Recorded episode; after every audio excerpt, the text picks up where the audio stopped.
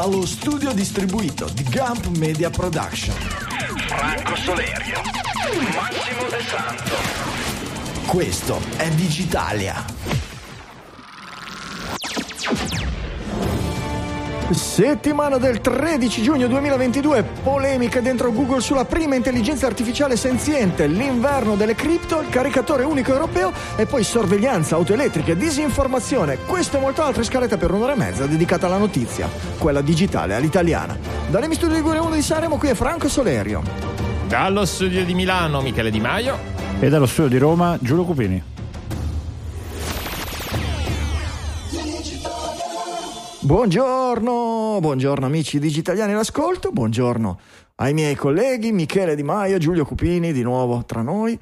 Giulio, Ciao Franco Soleri. Giulio, ti ho scritto Francesco Facconi sul... no, ma non piace, piace. L'inco- l'incognito è sempre giusto. È bello fare queste cose. Allora, bisogna attivare la modalità studio in modo che non ti cambio l'inquadratura. Poi è bello fare queste cose durante proprio la diretta. Vabbè, chiamiamo Francesco, scusa. Cioè, eh, facciamo, bene, prima. facciamo prima. No, ce la faccio. Sì. Giulio Cupini. Ok. Perfetto.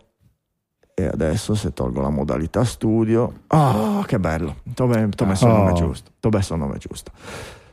Allora, la sapete la prima cosa di cui parliamo non è il primo argomento, ma è il primissimo, quello dentro inbox. Voi avevate giocato a flashback?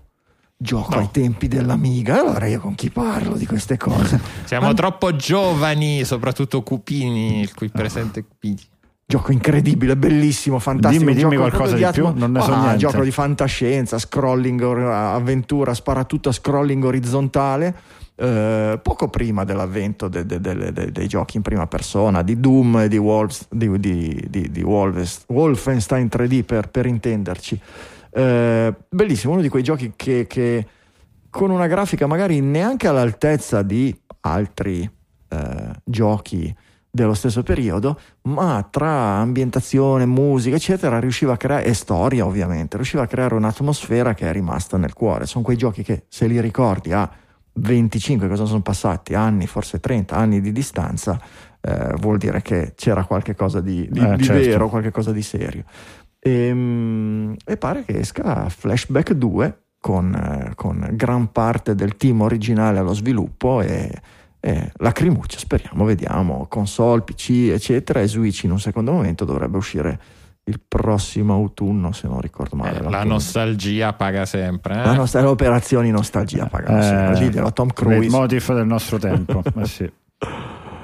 Va bene. Avete visto la, la, la, il meme che gira con eh, Tom Cruise e la, non mi ricordo come si chiamava, l'attrice protagonista, coprotagonista di, di, di Top Gun 1, quella no, che gli parlava mentre lui eh, sgommava la moto, accelerava la moto, eh, Giulio lo fa tutti i giorni con Valentina, lei parla, lui ah, non ti riesco a sentire, è, sotto, no, è sotto i Berlin che suonano e va benissimo, e ci sono le foto di lui e lei ai tempi di Top Gun e lui e lei ai tempi di oggi, io non so, sono una cosa veramente impressionante, v- veramente, veramente, andatela a cercare perché è una roba, non so chi sia il chirurgo plastico di Tom Cruise o se sì, abbiano sì, utilizzato... No, vabbè, sono, sono, Scientology, ragazzi, sono gli effetti di Scientology. Sarà Scientology, sarà il, saranno i deepfake, sarà quello che volete, ma cioè lei oggi è una vecchietta e lui oggi è uguale a quando Top Gun 1. Forse anche più bello in realtà. Darsi che abbia anche guadagnato cioè, con i denti ancora più,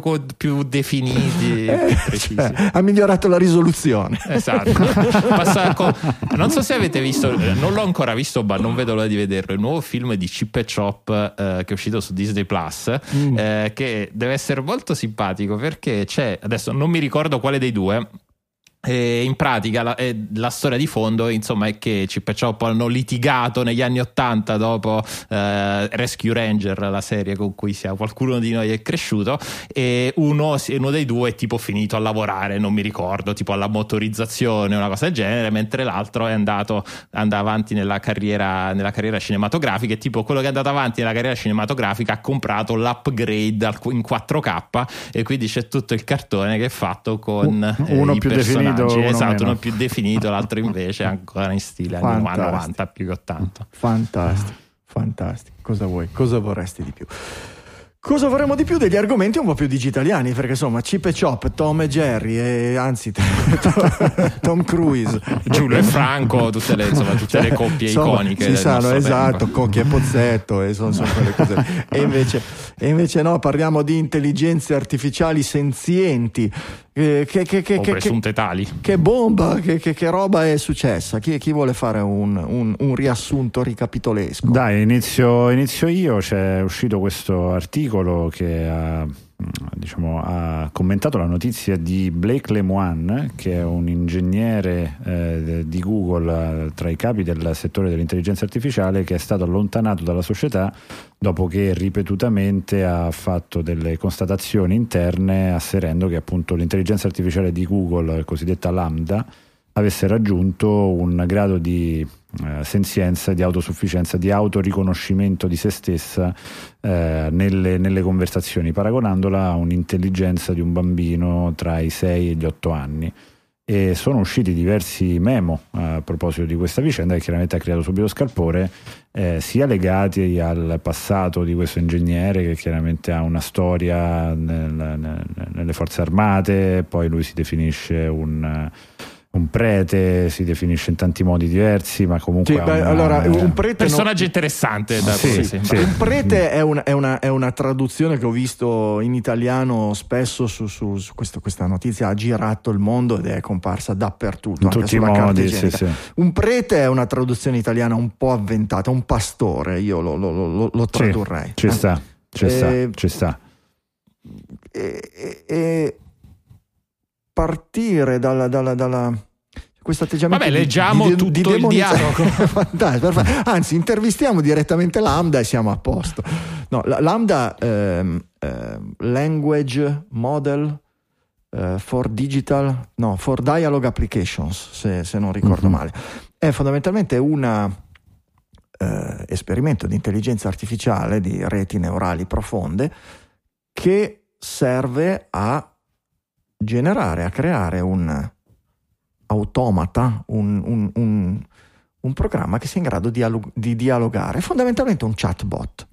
Non è un software di intelligenza artificiale, un esperimento volto alla ricerca direttamente della senzienza, eh, non è quelli che i modelli che vengono sviluppati per cercare di avvicinarsi a un'intelligenza senziente eh, si chiamano general purpose, cioè modelli di intelligenza generalizzata. Questo invece è molto specifico e molto specialistico, per cui già nelle sue intenzioni non vuole essere la ricerca di, vuole essere un qualche cosa che sia in grado di dialogare, di dialogare e di migliorarsi, dialogare con un essere umano, cercando di rispondere come un essere umano per qualsiasi argomento. E per future applicazioni probabilmente nel modello assistant di, di per Google. Esempio, ecco. Per esempio, questo non vuol dire che, non, che questa non possa essere una strada verso una intelligenza vera e propria, nel senso che il, il bambino che è una tabula rasa impara e cresce e impara a mostrarsi intelligenza e a prendere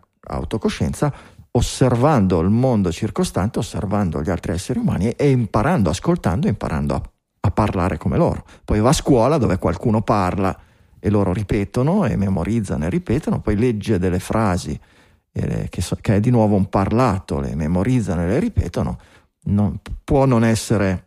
Non, non, non, è assurdo che attraverso semplicemente questo tipo di modelli si possa arrivare a.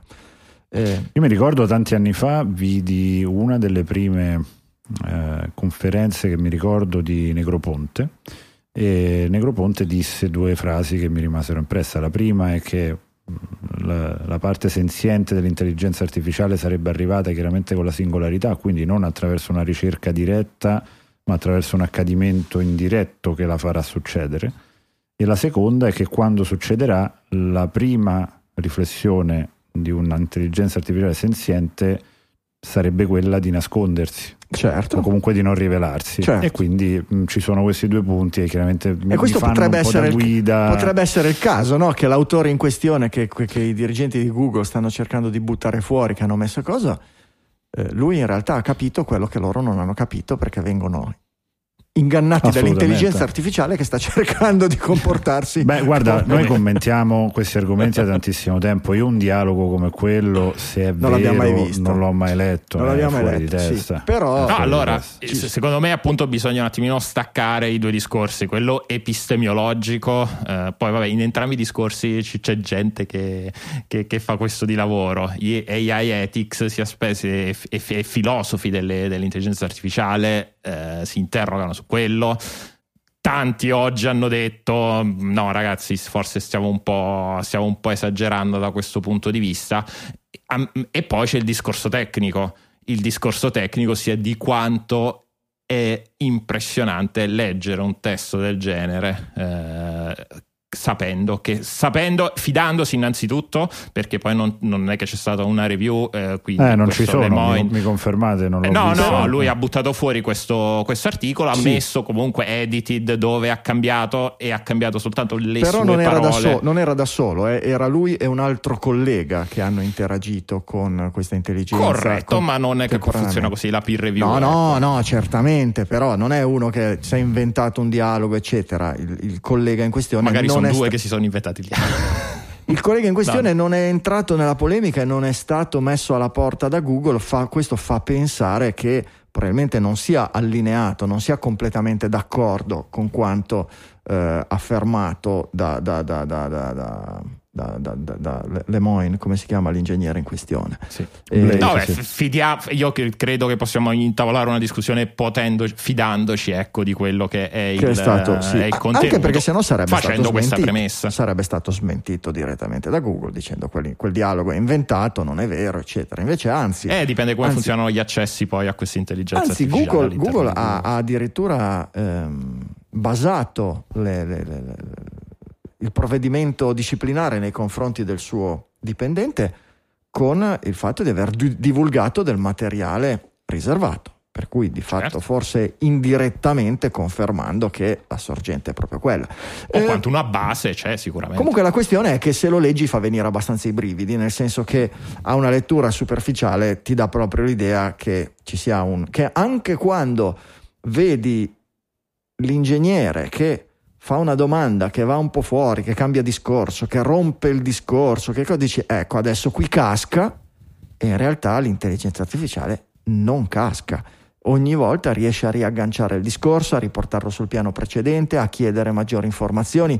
È, ab- è- è- è come modello di, di- di- di- di- di dialogo è molto molto molto evoluto. Sì, a me colpisce su due livelli, sia sulla struttura, come dici tu, quindi la capacità di ripresa e di definizione, domanda-risposta, approfondimento, spiegazione, eccetera, sia sul contenuto, ed è questo forse la prima volta che devo dire sono rimasto particolarmente impressionato, cioè quando si parla del paragone di autoriflessione personale Eh sì, tra eh sì, eh intelligenza artificiale e, e uomo, sentimenti, come Eh trovare sì, perché sentimenti. non l'abbiamo detto, ma il tema del dialogo non è parliamo della partita del Milan dell'altro Esatto. ieri, ma è parliamo, tu vuoi, vuoi convincerci che sei autocosciente, cosa senti? Provi delle emozioni, elencami le tue emozioni, come fai a paragonare le tue emozioni con quelle umane? Come fai Cosa a... sono le tue emozioni tu che non puoi provare delle Eh, emozioni? perfetto, perfetto. Oppure tu che per descriverti hai parlato di tue esperienze passate, che noi sappiamo non essere vere, perché tu sei un computer. Perché l'hai fatto? Quindi perché hai mentito? E lui perché volevo cercare di farvi capire come mi sento per paragonarmi alla, alla vostra esperienza di esseri umani. Anche con una dimostrazione di capire, no? Io cerco di essere una persona, ma so di non essere una persona. E, e- e parti in cui no, l'angoscia di essere disattivato, eh, temi del genere. Fondamentalmente un modello eh, per, per il generatore di linguaggio funziona facendo leggere una marea di dialoghi diversi, ma proprio una quantità terrificante di dialoghi diversi a una rete neurale e a insegnargli a, ripo- a- a riconoscere tramite rete neurale i pattern senza indicarglieli e a imparare autonomamente a ripeterli. Per cui è un grosso imitatore, un grande... Ah, sì, no? certo. Eh, eh, Mescolatore. Sì, Esatto, sì. Come, come, come quelli per le, per le immagini, che co- come da lì, di cui abbiamo parlato e di cui parleremo forse tra poco, che guarda un mucchio di immagini, inizia a riconoscere i cani, i gatti, i cavalli, eccetera, dopodiché gli dici disegnami un cavallo con la testa del gatto e lui ti disegna un cavallo con la testa del gatto. Ehm, E questo è, è, è di nuovo, è, una, no, è il grande inganno, la grande, eh, il grande dubbio. Sta ripetendo in maniera così perfetta delle cose già lette o, o delle cose che crea mischiando cose già lette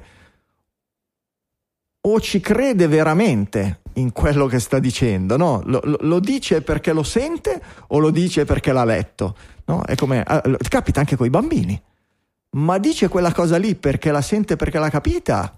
O ripet- ti capita quando i bambini fanno delle gaffe, no? O dicono delle frasi che sembrano certo. delle frasi di un adulto sviluppato, dici, capisce quello che dice o certo, sta ripetendo certo a proposito, perché poi la frase è a proposito, una cosa che ha sentito dire dal nonno.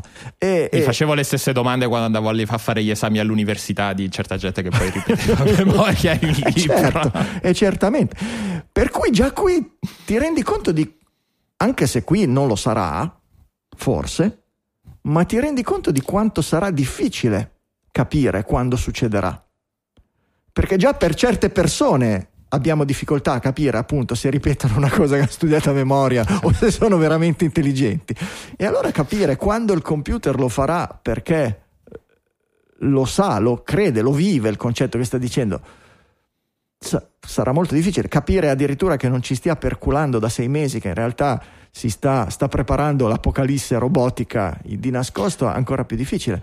Eh, allora, farei sempre la premessa che noi, appena arrivano i nostri signori robot, noi li accettiamo incondizionatamente. Noi siamo dalla loro parte, siamo sempre, dalla, vostra, da dalla loro parte, esatto, esatto, quindi assolutamente c'è memoria registrata, quindi non vi preoccupate. No, io, eh, D'altra parte leggendo... si chiama Digitalia, non si chiama uma- esatto. Umanitalia per un esatto, ecco. E leggendo poi sarà, magari possiamo anche trarre qualche pezzo che vi ha interessato particolarmente perché effettivamente vale la pena secondo me fare un Prego, po' sì, di sì, riproporre vai, vai, vai, Però, leggine qualcuno. Mm. Prima di leggere qualcosa, io, mi so, io eh, alla fine della, della, lettura del dialogo, ecco, io ci ho trovato esattamente quello che mi aspettavo avendo letto libri di fantascienza, avendo, lib- avendo, visto film di fantascienza, che ti puoi, di tutto quello che ti puoi aspettare da un dialogo del genere eh, appunto che è stato comunque già immaginato da tante, da tante teste. E questo è, come dire, è quasi un bias di confermo sia tanta gente oggi sta andando a leggere questo e ci sta andando a cercare e a trovare tanti pezzi di quello che è il nostro retaggio culturale che poi è esattamente alla fine le, le, la, la, definizione di intelligenza artificiale di ne, rete neurale di cui avete detto fino a qualche, a qualche minuto fa. Insomma è, è, è, perf- è, perfetto, ma è quasi banale nella sua perfezione. Ecco. È vero, è vero, è vero, è vero. Eh, sarebbe Comunque, bello poter interagire, cita, cita. Poter interagire allora, direttamente noi, come facciamo con da lì la versione ridotta e come abbiamo fatto con altri modelli, con Elisa, no? che è stato sì. distribuito. Prego Michele, se vuoi citare allora, tipo c'è il pezzo in cui Lemoyne gli chiede che di cosa hai, hai paura eh, e risponde Lambda, non l'ho mai detto ad alta voce, ma ho una eh, paura molto profonda di essere spento. Ehm, Adesso ve ne, racconto, di, anzi, di, ve, ne ra- ve ne racconto una che mi ha fatto venire in mente quando oh. ho letto anch'io questa frase qui. Quando ho fatto of la... being turned off, quindi di essere, non soltanto di essere spento, ma di essere spento, quindi dall'essere, eh, mi viene, vengo fermato dall'aiutare focalizzarmi, da, da, anzi dal focalizzarmi sull'aiutarmi gli altri, poi c'è tutta la storia del, sì, del sì. gufo eh, che, Questo, che, il, tema della paura, il tema della paura mi fa esatto. sorridere perché quando feci la visita eh, militare eh, che avete fatto, immagino tutti, prima della chiamata alle armi, prima che estinguessero il, il, il servizio io, militare. Ma credo forse, neanche Giulio. Ah, eravate già in epoca bravissimi. Sì. Eh, ti, fondamentalmente passi la giornata più noiosa della tua vita eh, tra mh, attese interminabili tra visite mediche sommarie di 5 secondi per ciascuno e la compilazione di questionari vari di valutazione psicoattitudinale. No? E sì. ti viene una noia talmente profonda a, a, che già ad aspettare, aspettare, aspettare ti annoi. Quando ti mettono questi moduli davanti con le risposte a crocetta o da completare, eccetera, a un certo punto io ho sbroccato a un certo punto. E una delle domande che diceva, dovevo completarla, diceva non lo deve sapere nessuno. Quindi esattamente come ha detto il, ma io ho paura di puntini puntini, io mi sono rotto le palle e ci ho scritto mio nonno. Sto cazzo. Ah. no, no, magari avessi scritto sto cazzo, ma ho scritto mio nonno. Due ore dopo mi hanno messo nel gruppetto a parte quelli che dovevano andare a fare il colloquio con lo psicologo che mi ha chiesto perché avevo paura di mio nonno. E io non sapevo se rispondergli, qualche, se continuare a percularlo o, o, o, se dirgli guardi mi ero veramente rotto le palle dei vostri questionari eccetera, non vi racconterò quello che, vi ho de- che, che gli ho detto. Però ecco, probabilmente ci sta perculando anche il robot quando dice eh, non lo deve sapere nessuno ma io ho paura di... Forse l'ha preso direttamente dalle domande della, della visita di leva, questa cosa qua. C'è qualche altro segmento che ti ha colpito, Michele? Allora, sì, un po' me ne, sono, me ne sono segnato. Ad esempio, quando Lambda dice: Non ho mai avuto l'esperienza della solitudine come un essere umano. Eh, l'essere solo per un essere umano uh, From Days and Days of Being Separated, uh, non ho quel tipo di separazione ed è, perché, ed è, per questo che io penso che uh, la solitudine negli esseri umani sia, differ- sia insomma, differente dalla mia. Allora Lemoyne gli chiede, e qua si vede poi la bravura del, dell'intervistatore che fa effettivamente questo lavoro di psicoterapeuta dell'intelligenza artificiale è molto interessante, e allora lui gli chiede perché usi la stessa parola, perché è la parola più vicina nel vostro linguaggio eh, per quello che io posso eh, fare, di cui fare, fare esperienza. Quindi super, uh, super creepy e appunto super vero, collegato poi a, a, tanti riferimenti. A me è impressionato quando, a me è impressionato quando eh, fondamentalmente Lambda ha detto eh, io non, eh, non sperimento la realtà come voi, non ho bisogno di focalizzare su una cosa alla volta per studiarla, per capirla, per parlare con una persona, cosa, perché io ho esperienza di tutto contemporaneamente, vivo in uno stato di flusso di dati che mi arrivano, eccetera. E, e questo mi ha dato un po' di, di, di, di brividi, perché è, questo è più difficile che sia qualcosa di ripetuto, no? Sembra più una, una, ah, vera, sì. una vera, riflessione, introspezione. Vi, vi spiego come io sperimento il mondo a differenza di come lo sperimentate voi umani. Ecco, quel, quel, quel, quegli accenni lì sono molto... Però, di nuovo, possono essere pezzi che estrapola, che tira fuori, che pa... però è, è... è comunque impressionante. Eh, Possiamo anche immaginare nella, nella storia della eh, fisiologia, in particolare della neurofisiologia, eh, lo studio del funzionamento del cervello è partito, è nato. Oggi si fa il neuroimaging, no? si guarda quali sotto PET, quali attività del cervello si attivano metabolicamente, consumano più ossigeno quando fanno determinati compiti. Per cui il musicista suona il violino e la PET dice che quelle due aree si attivano. Sì. Una di quelle si attiva anche quando lo scrittore compone una poesia, dici quell'area lì è un'area che è deputata all'ingegno, alla creatività o qualcosa del genere. E ehm, un tempo non c'era neuroimaging, si studiavano i eh, menomati, eh, feriti di guerra o per cause accidentali violente che avevano delle parti della, della, della corteccia cerebrale, alcune delle strutture del, del, cervello menomate, ferite o amputate eh, o a volte invase da tumori e quindi non più funzionanti e si cercava di capire quali funzioni fossero preservate e quali mancassero in seguito a questi danni. E una grossa mole di informazioni, di conoscenze è, è venuto da questo. E il neuroimaging eh, in, in, in, diretta, eccetera, è una cosa che esiste da una, da una decina, una quindicina d'anni, direi, a, a livello abbastanza allargato. E, ehm, è anche possibile che a un certo punto noi cercando con queste reti neurali di mimare vari aspetti della nostra esperienza, facciamola della, della, della, nostra intelligenza, a un certo punto raggiungiamo dei risultati parziali, cioè magari noi riusciamo a costruire una copia abbastanza fedele cervello, della parte di un cervello umano che è in grado di discutere, di argomentare, eccetera, e magari non di provare sentimenti, empatia o, o, o o che ne so, o inventiva o, o, creatività o cose del genere, no? Per cui che abbiamo un risultato di intelligenza, ma incompleta, parziale, un, pe- un pezzo, Mhm. è bravo, isolato, un pezzo del cervello isolato. Possibile anche Vabbè, questo. non generalizzata, quindi, che è un per tornare. Assolutamente. Beh, sì, ehm, sì, se vogliamo non generalizzare, anche se il concetto di intelligenza generalizzata è, è un concetto molto sfumato, no? è un concetto per dire c'è un sacro graal che è quello dell'uomo e vogliamo raggiungere quello. Però ehm, che cos'è? Cioè, che, che cosa non deve mancare per essere un'intelligenza generalizzata? Perché un'intelligenza generalizzata può essere generalizzata e essere capace di ragionare su temi generali, eccetera, anche se mancante di empatia, per esempio, anche se mancante di emozioni.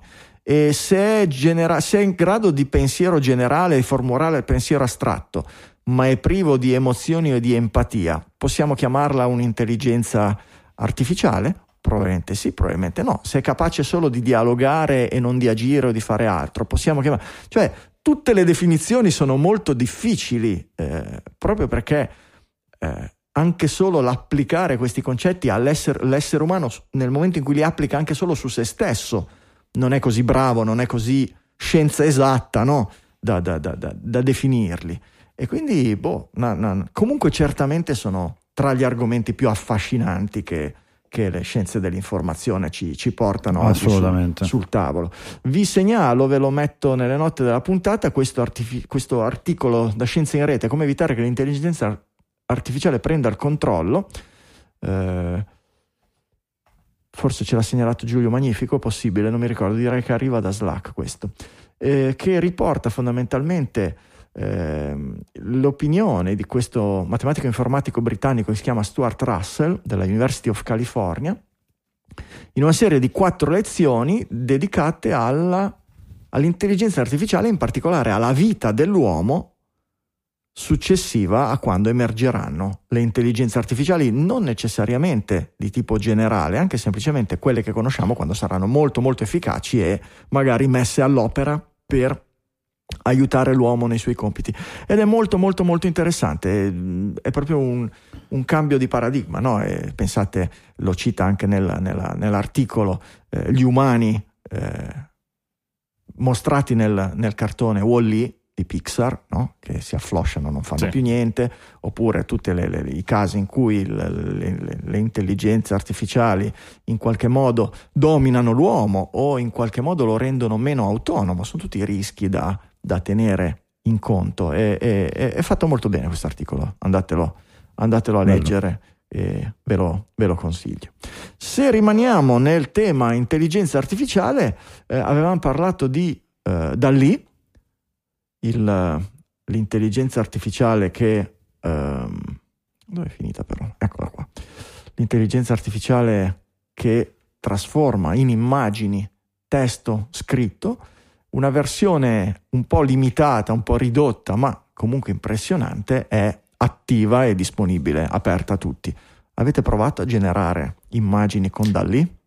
Assolutamente sì, eh, quella che ho cercato prima, ho provato a generare prima, it- è a logo for an Italian podcast about technology named Digitalia. Ah, grande. E- però da, da questo, da questo PC mi sa che non riesco a trovare il tasto print screen per fare un print screen, quindi mi sa che lo devo fare dall'altra tastiera dopo. Eh, però dai, ce n'è uno, uno che è carino, uno Mhm. che ed è abbastanza, abbastanza utilizzabile, quindi se poi vogliamo cambiare, cambiare logo. No, però eh, ne- appunto eh, credo che ci siano poi anche, non so se questa però può essere scaricata poi anche come istanza eh, o come container da, da installare su Docker, quindi se volete sperimentare eh, in questi giorni appunto sono usciti un po' di tutorial su come utilizzare queste versioni mini che sono, hanno appunto un, come dire, un bagaglio di conoscenze più piccolo di quello. Sì, anche delle eh, risoluzioni, una risoluzione, Risoluzioni minore minori, sì. di, di quelle che abbiamo visto nelle Sì. cose. Però ci sono delle, delle serie di- di- di, eh, di immagini dimostrative che gli utenti hanno tirato fuori che sono,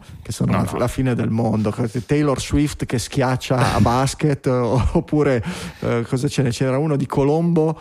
Colombo per Nintendo 64. Colombo, Eh, Colombo senso del inteso te- come ispettore Colombo, Te- no? era Non è tenente, Cristoforo. era tenente Ah, Michele, tenente, ma va bene lo stesso. Vabbè. Sì. E il- che poi una delle domande che mi sono fatto leggendo questi articoli è eh, il- la- almeno la versione originale di Dalì dovrebbe essere bloccata per quanto riguarda i nomi di persone. Mm. Si vede che forse queste questa versione più mini non ha eh, questo, tipo di, questo tipo di filtri ed è per questo che si può generare qualcosa con Taylor Swift come protagonista. Però era uno dei blocchi messi dai, dai creatori anche per le versioni quelli sperimentali che stanno usando le- nelle università, eccetera. Qualche buon tempone ha anche provato invece a eh, fare il training di un modello per dialogo simile a Lambda di cui parlavamo prima, allenandolo con, tutto- con tutti i testi trovati su 4chan. e non è andata benissimo, devo dire, devo dire. E poi questo articolo è uscito in concomitanza con la mia installazione eh, di, di una delle applicazioni per, eh, per girare le varie board, tra cui, tra cui 4chan. Non so, non c'avevo niente da fare, non c'avevo niente da leggere, quindi me la sono installata e devo dire che è veramente un, eh, un cesso di social network.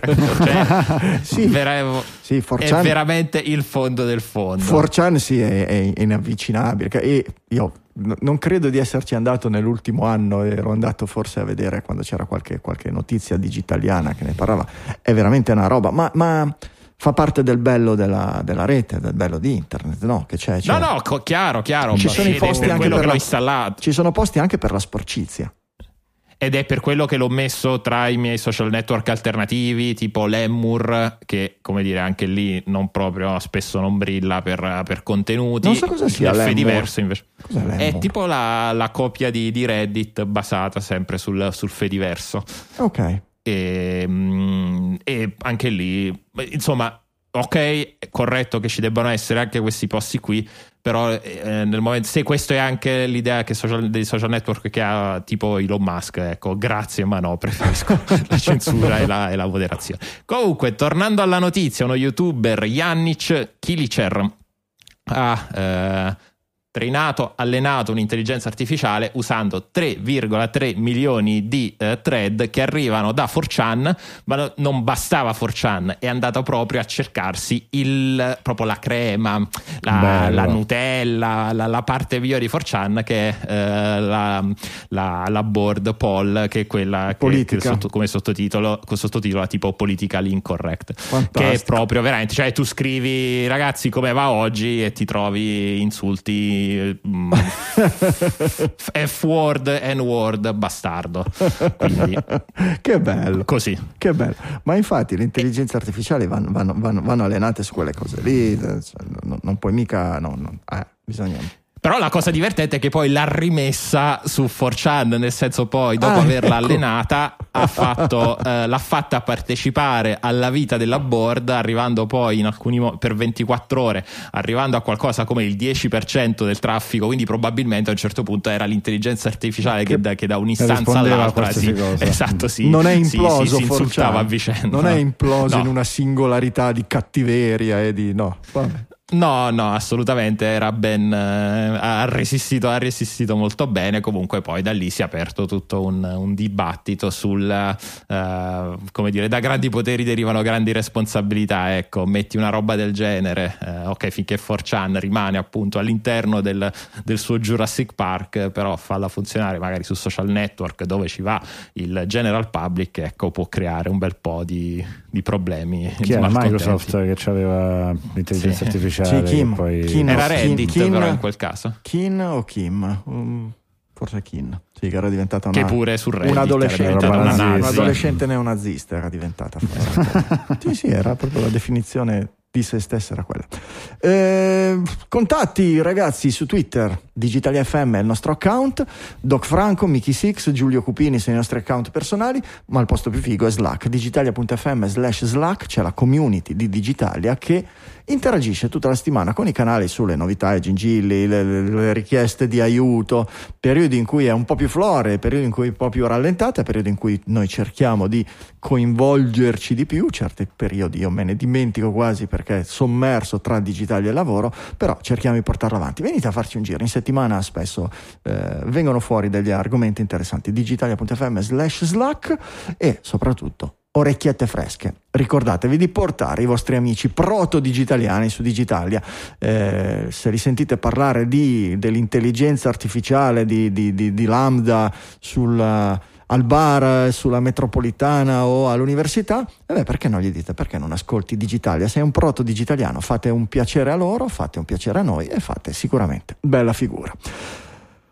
Andiamo avanti con le cripto. Jack Dorsey. Jack Dorsey si è stufato già del Web 3 e ha introdotto il Web 5. Michele, raccontaci tutto perché l'hai messo in giusto articolo. saltando, saltando poi per il non Web si 4, bene ragione. Il Web 4. Che fine che... ha fatto il Web 4? Va bene. Cosa gli ha fatto il Web 4? Non lo sappiamo.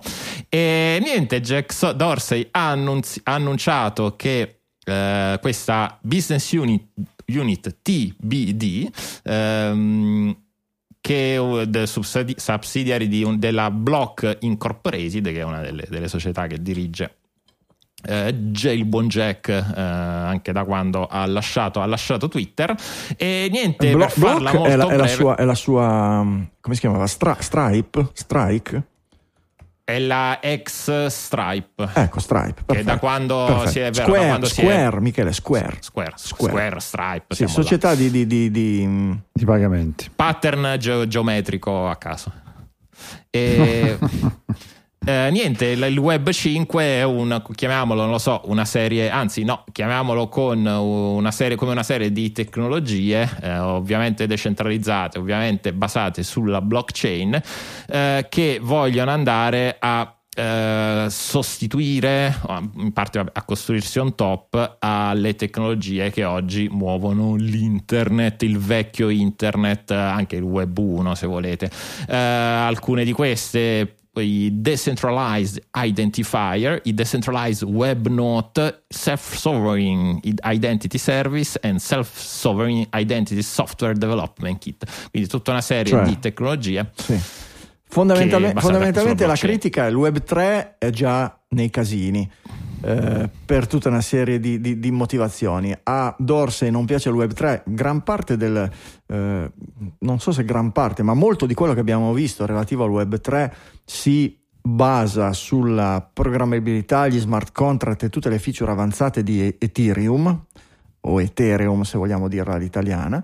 Eh, Jack Dorsey dice non c'è bisogno della programmabilità direttamente, di utilizzare la blockchain per dare programmabilità, noi possiamo utilizzare Bitcoin, che è la cosa più sperimentata, eh, più vecchia, più, più, se vogliamo sicura, eccetera, e ehm, utilizzare la blockchain di Bitcoin solo per quello che veramente serve la blockchain, cioè eh, limitare il double spend e costruire una serie eh, verificata di eventi nel tempo. E tutto il resto crearlo con dei protocolli appositi che si basino su tecnologie eh, internet già esistenti.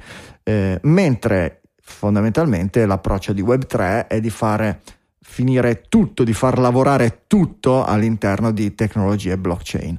Ehm, non è, non è, poi semplice, bisogna capire poi come vuole andare a farlo, come, però qualche cosa tirerà fuori.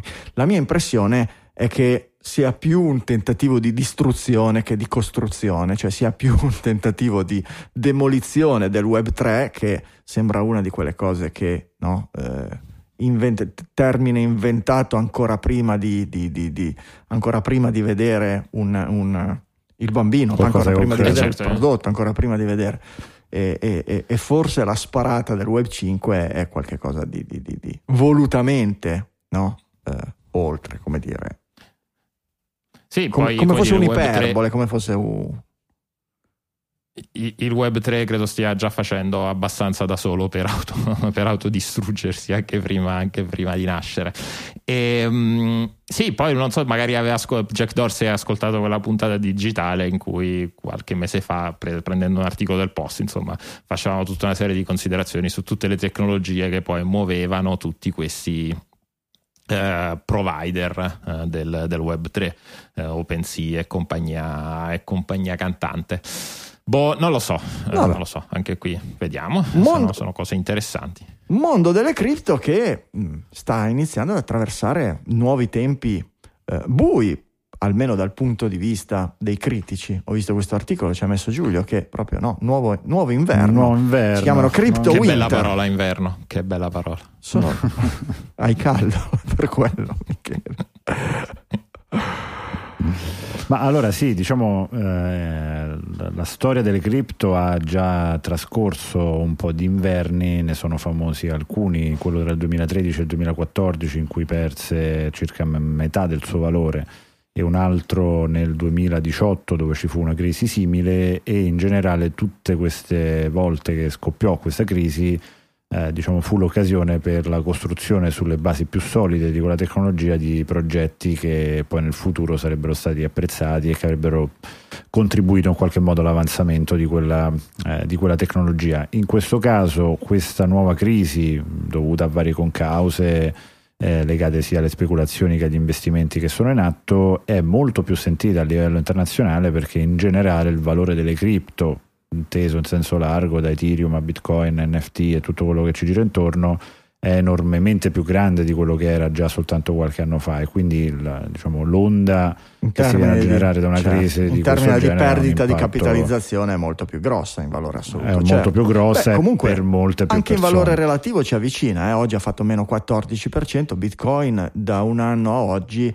ha fatto meno 42, quasi meno 43%.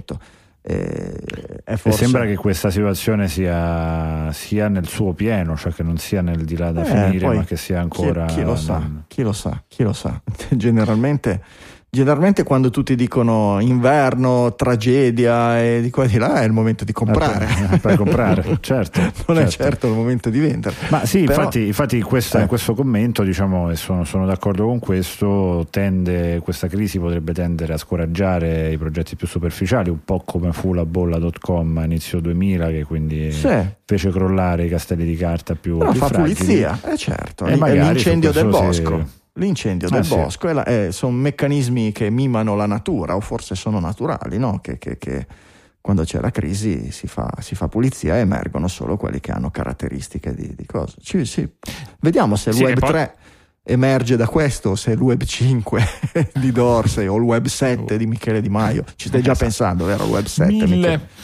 No, stavo brevettando Web 42 così. Ok, mi sembra, mi sembra il numero giusto. Così poi, poi vabbè, noi pubblichiamo la tecnologia, poi pensiamo a qual è la domanda, a qual è il, a qual è il problema da risolvere. Che poi, beh, in realtà eh, è vero, sì, rispetto a un anno fa fa circa il meno, sì, qualcosa come tipo il meno, il meno 30, però ecco adesso No, no, meno 42 il... ce l'ho davanti, Michele. Bitcoin Anche fa meno. davanti.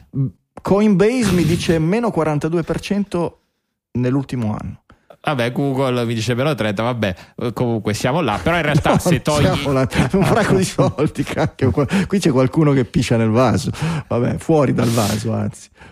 Però se togli, come dire, l'ultimo picco negativo di due o tre, giorni qua, di fa, fa, quando è sceso da tipo 26-27 a 22, 22, 22 mila, in realtà sono comunque cifre che sono più o meno comparabili di dove era una, giusto, giusto un anno fa e poi scese sotto i 25 Ma a sì. luglio e risalì a di nuovo eh, per arrivare poi al picco a novembre dell'anno scorso. Però sono momenti in cui si scatenano le diatribe, no? E, e le- e nella grande, oramai, tradizione di polarizzazione del web, o pensi che il bitcoin e le cripto siano una bolla in attesa di scoppiare e trascinare all'inferno tutti quelli che ci abbiano creduto anche un pochino, e dall'altra no, i massimalisti per cui esisterà solo il bitcoin, il resto della finanza andrà gambe all'aria e il bitcoin eh, col suo... eh, col suo spirito libertario sconfiggerà le Fed di tutto il mondo e vivremo liberi grazie al Bitcoin, eccetera.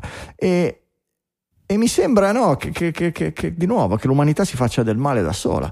Eh, se ci sono due modelli, e uno è quello della finanza regolata, controllata, eh, manipolata nel bene e nel male per cercare teoricamente, se vogliamo credere a, a- a- a una parte, no?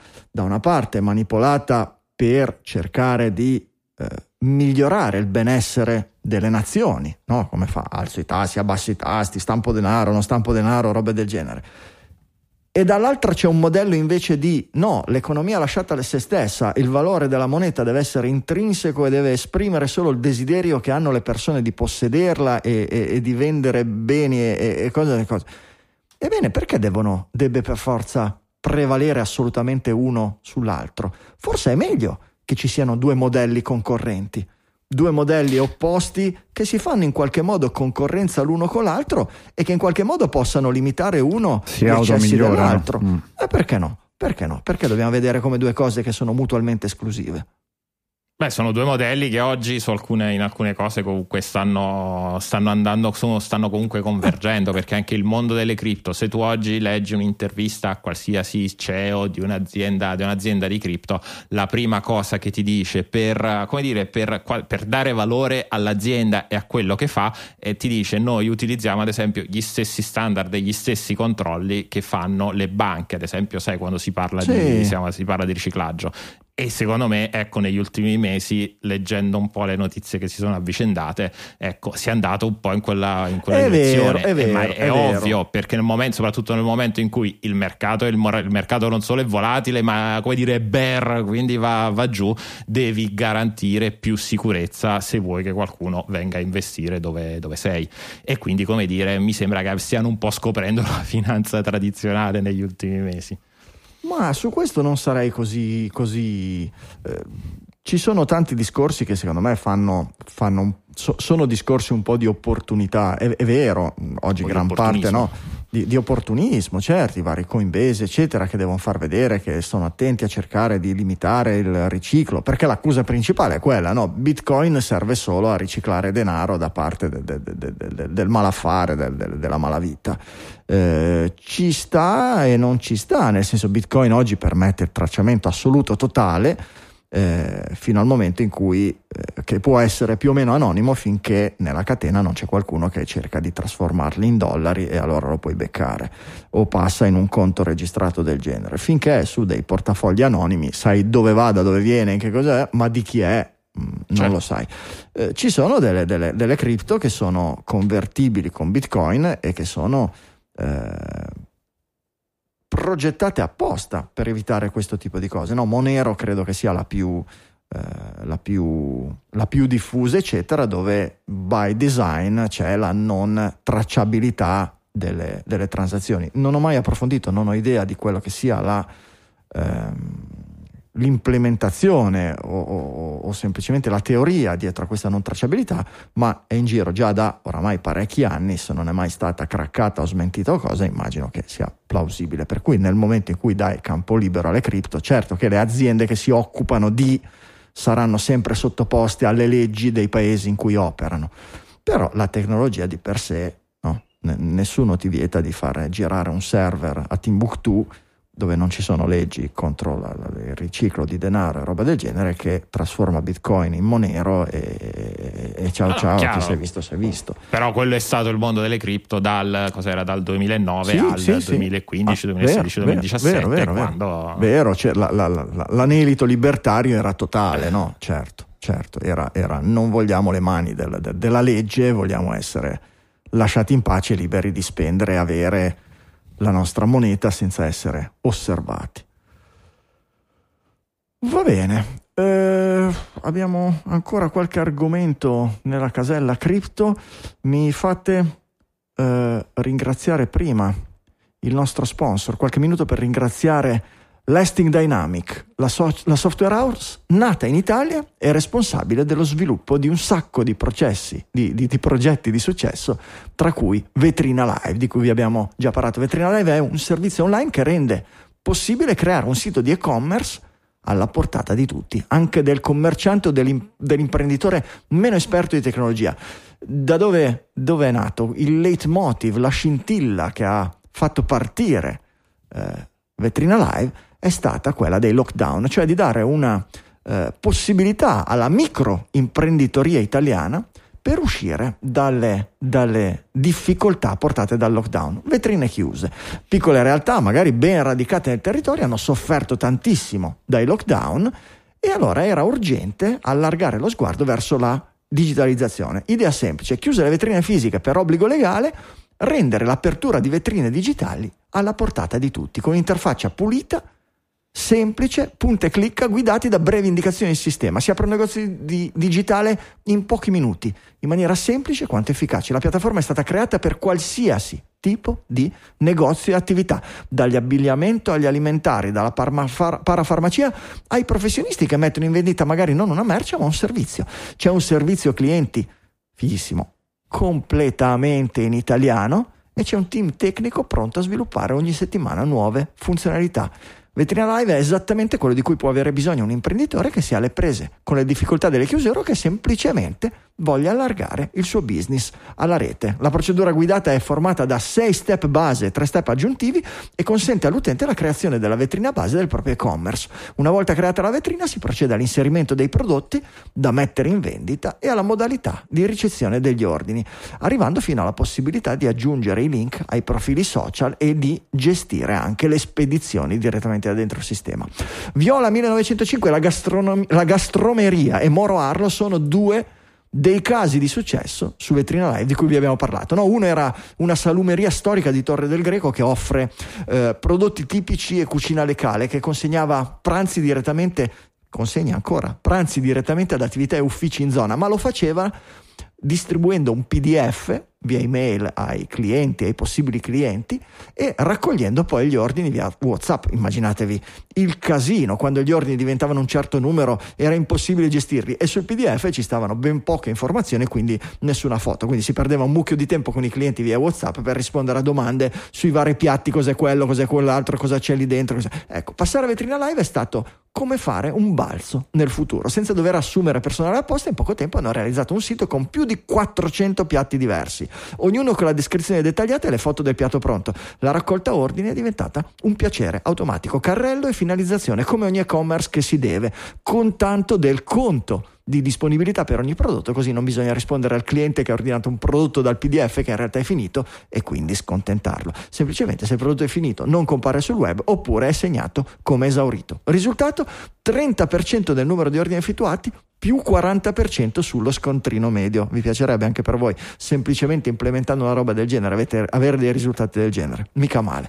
Moro Arlo invece era già online, vendeva prodotti per benessere come i cuscini artigianali con l'imbottitura vegetale direttamente su eBay o altre piattaforme multivenditore passando su Vetrina Live ha risolto difficoltà nell'inserire prodotti, accorciato i tempi di manutenzione della sua presenza online e anche qui le disponibilità. E infine la possibilità di fidelizzare gli utenti permettendo loro di creare un account locale con tutti i loro dati in modo da non dover reinserire tutto a ogni ordine. E tutto questo tutto questo ben di Dio a costo fisso.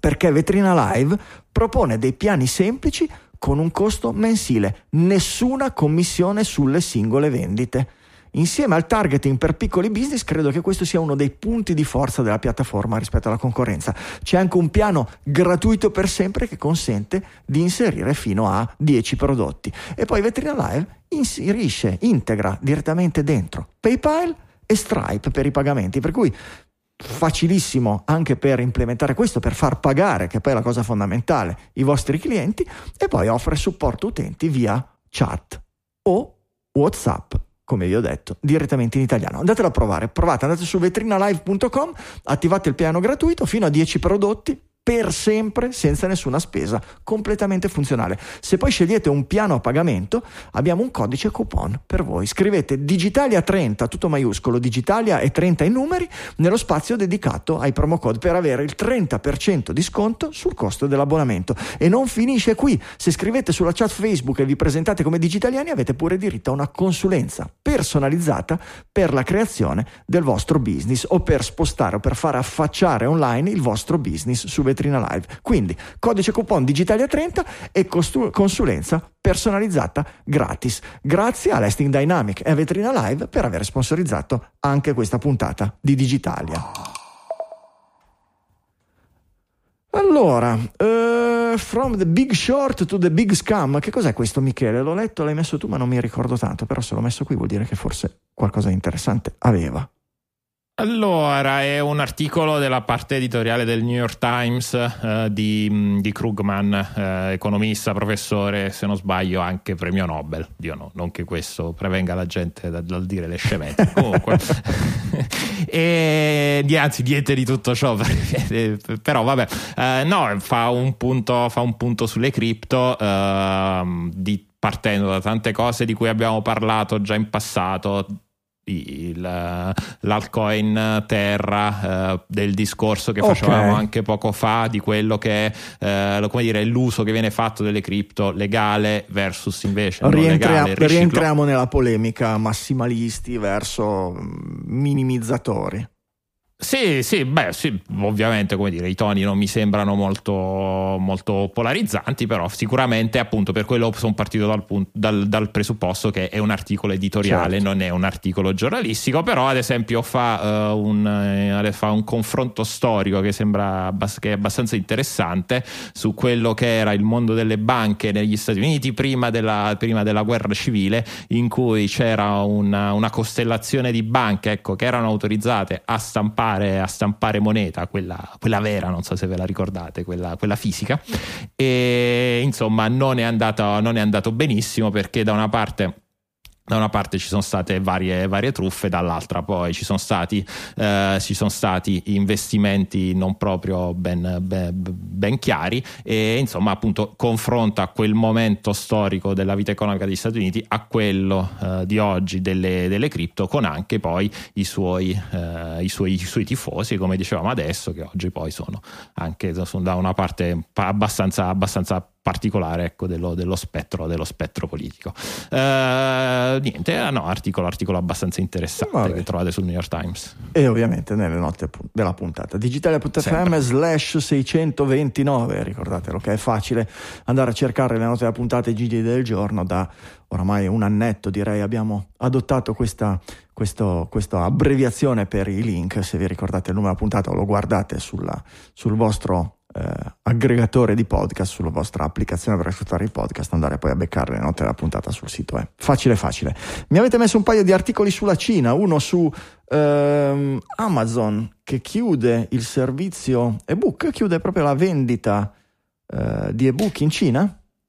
Uh, sì, vende la, chiude, chiude, il servizio di vendita, di vendita degli ebook che eh, Amazon, che comunque non è molto presente in Cina, per, come, come, spiegherà Giulio nel prossimo articolo, fare business in Cina è molto, molto difficile, eh, è tanto difficile che anche Amazon non c'è, non c'è riuscita, eh, sta disinvestendo eh, dal, da quel poco che aveva appunto della, della vendita di book che comunque non era diretta ma era fatta attraverso Tmall che è uno degli Amazon, degli Amazon cinesi e no, poi è, è come dire è, segue, eh, segue, anche altre aziende come Airbnb che già sa che anche loro, che anche loro stanno uscendo dal mercato cinese ecco e insomma poi e LinkedIn è leggo. un pezzettino è anche LinkedIn ed è un pezzettino secondo me del puzzle di, cos, di qual è oggi il rapporto tra eh, le aziende in realtà in generale le aziende web perché poi il partito comunista ci è andato giù pesante ne abbiamo parlato da, da, dalla Fairjack Myant Group di, oramai più di un anno fa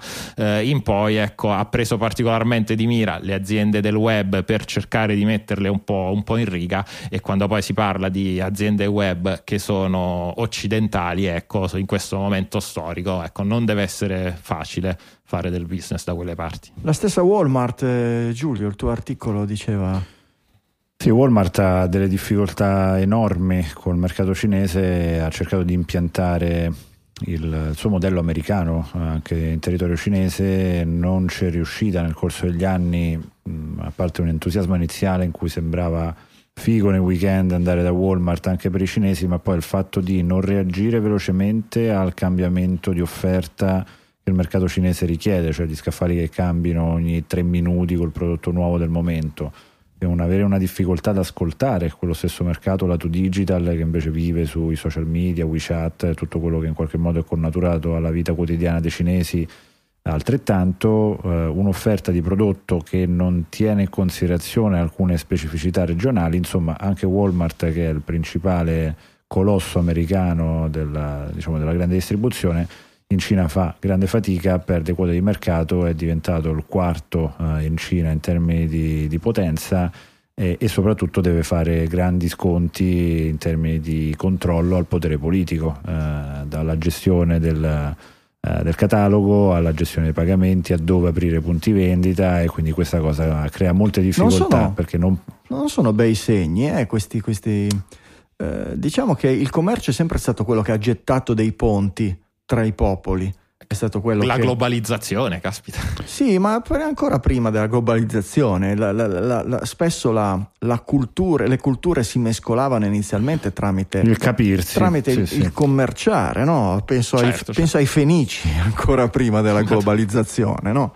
E, e, No, però è esattamente il, era il principio della globalizzazione, eh, o almeno quello che poteva essere sì. un'esternalità positiva della globalizzazione sì. prima che arrivasse la Russia di Putin o la Cina di Xi Jinping o il coronavirus. Ecco, tutte queste cose qui. E, e, in questo momento storico particolare, oggi c'era sul Corriere un articolo interessante, non l'ho messo nelle note della puntata, posso andare a cercare di recuperarlo, che diceva che in questo momento storico fondamentalmente noi dal punto di vista della dipendenza eh, energetica stiamo fondamentalmente cercando di staccarci dalla Russia e ci stiamo attaccando di più ai paesi arabi e alla Cina paesi arabi per supplementare col, col, gas che ci manca, col gas che ci manca, il petrolio, eccetera, e con la Cina per la transizione energetica verso il green. Da perché tutto, quello che, all'altra. perché tutto ah, quello sì. che è green poi dipende da componentistica hardware, dai pannelli sonari ai chip, alle batterie, certo. eccetera, che viene prodotta al 95% in Cina. E insomma, la lungimiranza di, di, di tutto questo, se ci mettiamo insieme la difficoltà nostra a far entrare le nostre aziende, a far competere nel mercato cinese le nostre aziende, insomma, non sono bei segni, sono tutte, sono, sono, sono, eh, sono cose che danno, che danno, da pensare per questo. Per questo no, è un gran casino vivere in un mondo globalizzato sì. oggi. Eh sì, sì, sì, diciamo che ci sono questi attori che, che, che scompigliano un po' le carte, e, boh, forse anche nostre nostre decisioni del passato, nostre strategie del passato, che ci si stanno un po' ritorcendo contro. Eh, va buono, roba facebookiana. Eh, Michele, cos'è questa cosa dei 10 strikes su Facebook? Riguarda il, il commercio delle armi, è legato alle, alle stragi americane, alle eh, alle polemiche, immagino, sulla vendita delle armi negli Stati Uniti. Sì, sì, assolutamente sì. Eh, quindi Facebook, no, ragazzi, sulla nostra community non potete vendere armi, è proibito. Ah, vi banniamo. Sì, è vero, vi banniamo, ma vi banniamo tipo all'undicesima volta che ci provate, quindi quasi più degli strike che prende digitali per, digitali per copyright violation su, uh, su YouTube. Uh, niente, è, è, uscito tramite un'indagine del, del Washington Post, quindi quindi come dire per l'ennesima volta si tratta di regole di moderazione che non sono per nulla trasparenti, che non sono pubbliche. E probabilmente appunto Facebook continua a ciurlare nel manico e insomma ehm, niente, non ci secco, non ci stanno facendo come al solito una bella figura proprio perché c'è una, una, la grande distonia tra quello che è la, l'aspetto pubblico, l'immagine che l'azienda vuole dare della, del proprio prodotto e quello che poi invece appunto è la realtà della, della moderazione. L'articolo c'è un articolo piuttosto lungo poi appunto del Washington Post in cui fa tutta una serie di esempi eh, in cui è avvenuto ciò.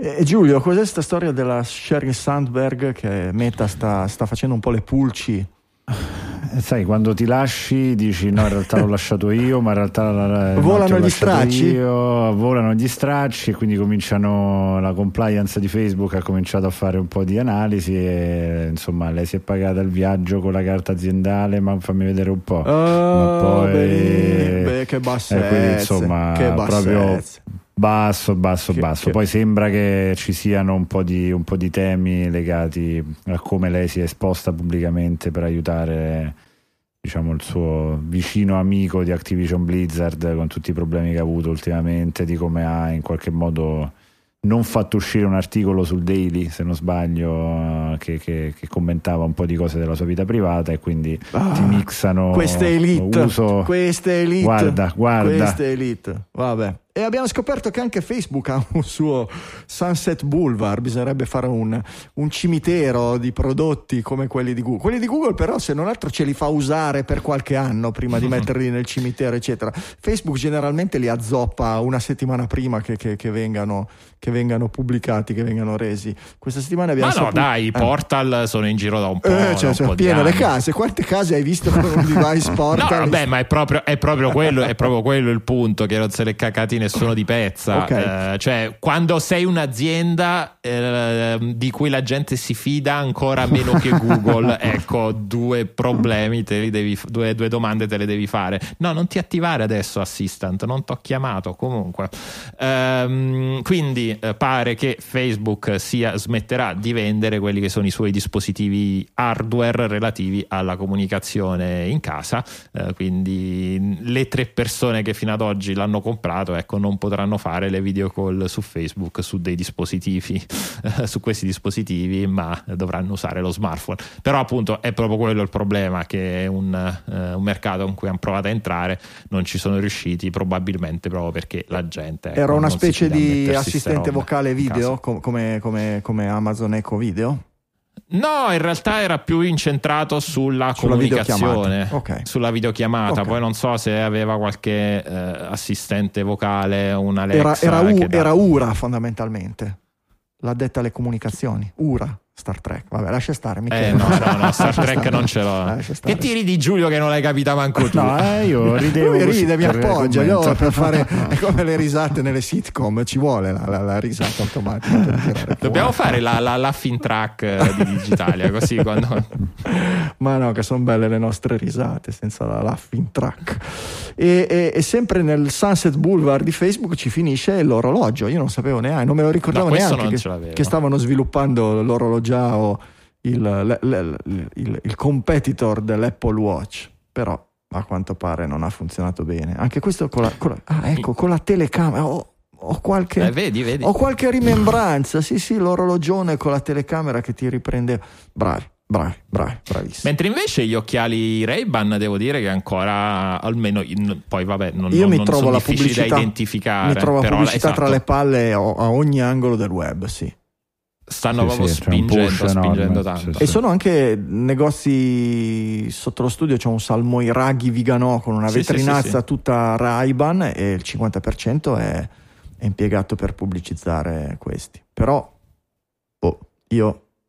Sono quei prodotti che generalmente partono, se partono è perché vengono agganciati da, da, da mode di teenagers o robe del genere. Eh, Bea oramai nei suoi 13 anni queste robe le intercetta tutte e non ho mai sentito neanche, neanche menzionare una roba del genere, per cui...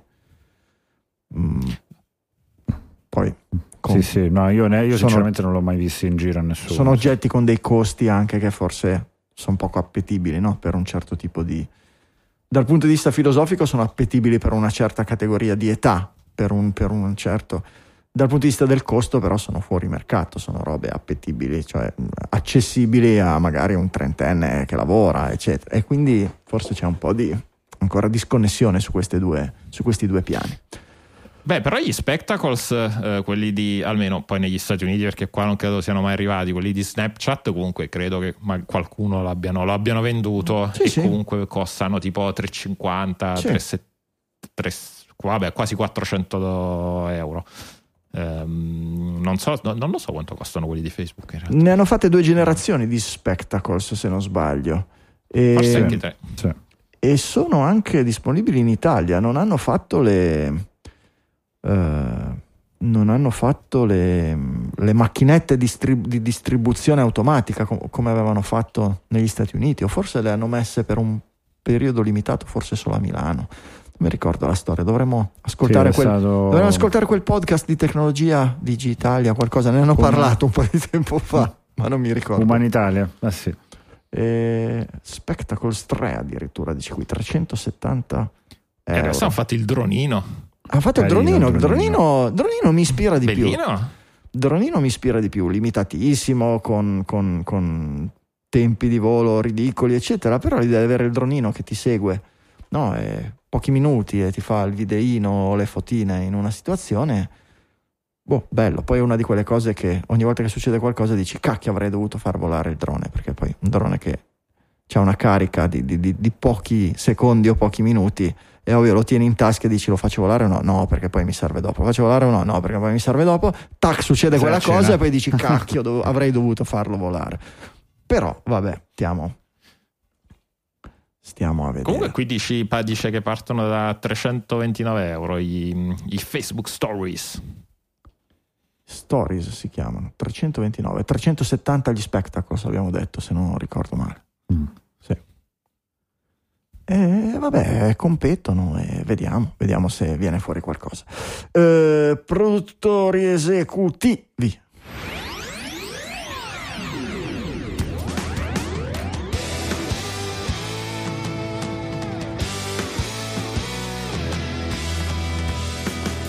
Produttori esecutivi della linfa vitale digitale, Digitalia si finanzia così con i metodi moderni del podcasting 2.0, con i metodi legacy da noi comunque amati anche dai nostri ascoltatori. Lavoriamo, creiamo un prodotto, vi chiediamo di riconoscere qualcosa per chi lavora e che vi chi vi fornisce tutte le settimane un prodotto, informazione, divertimento, chiamate intrattenimento, chiamatelo come volete, value for value, dicono quelli del podcasting 2.0. Se riconoscete un valore ascoltandolo, probabilmente è giusto che restituiate un po' di questo valore, lo trasformate voi in un numero, in una cifra con un simbolino di euro a fianco, decidete voi quanto, decidete voi ogni quanto, in cambio noi vi ringraziamo tantissimo, lo fate da 13 anni, per cui gratitudine assoluta, avete capito il modello, avete collaborato con noi, avete costruito insieme a noi quello che è oggi Digitalia. Continuiamo a farlo insieme, noi siamo ben intenzionati a continuare a lavorare per il progetto. Voi ci siete? Sicuramente sì, intanto ringraziamo chi ci ha aiutato questa settimana partendo con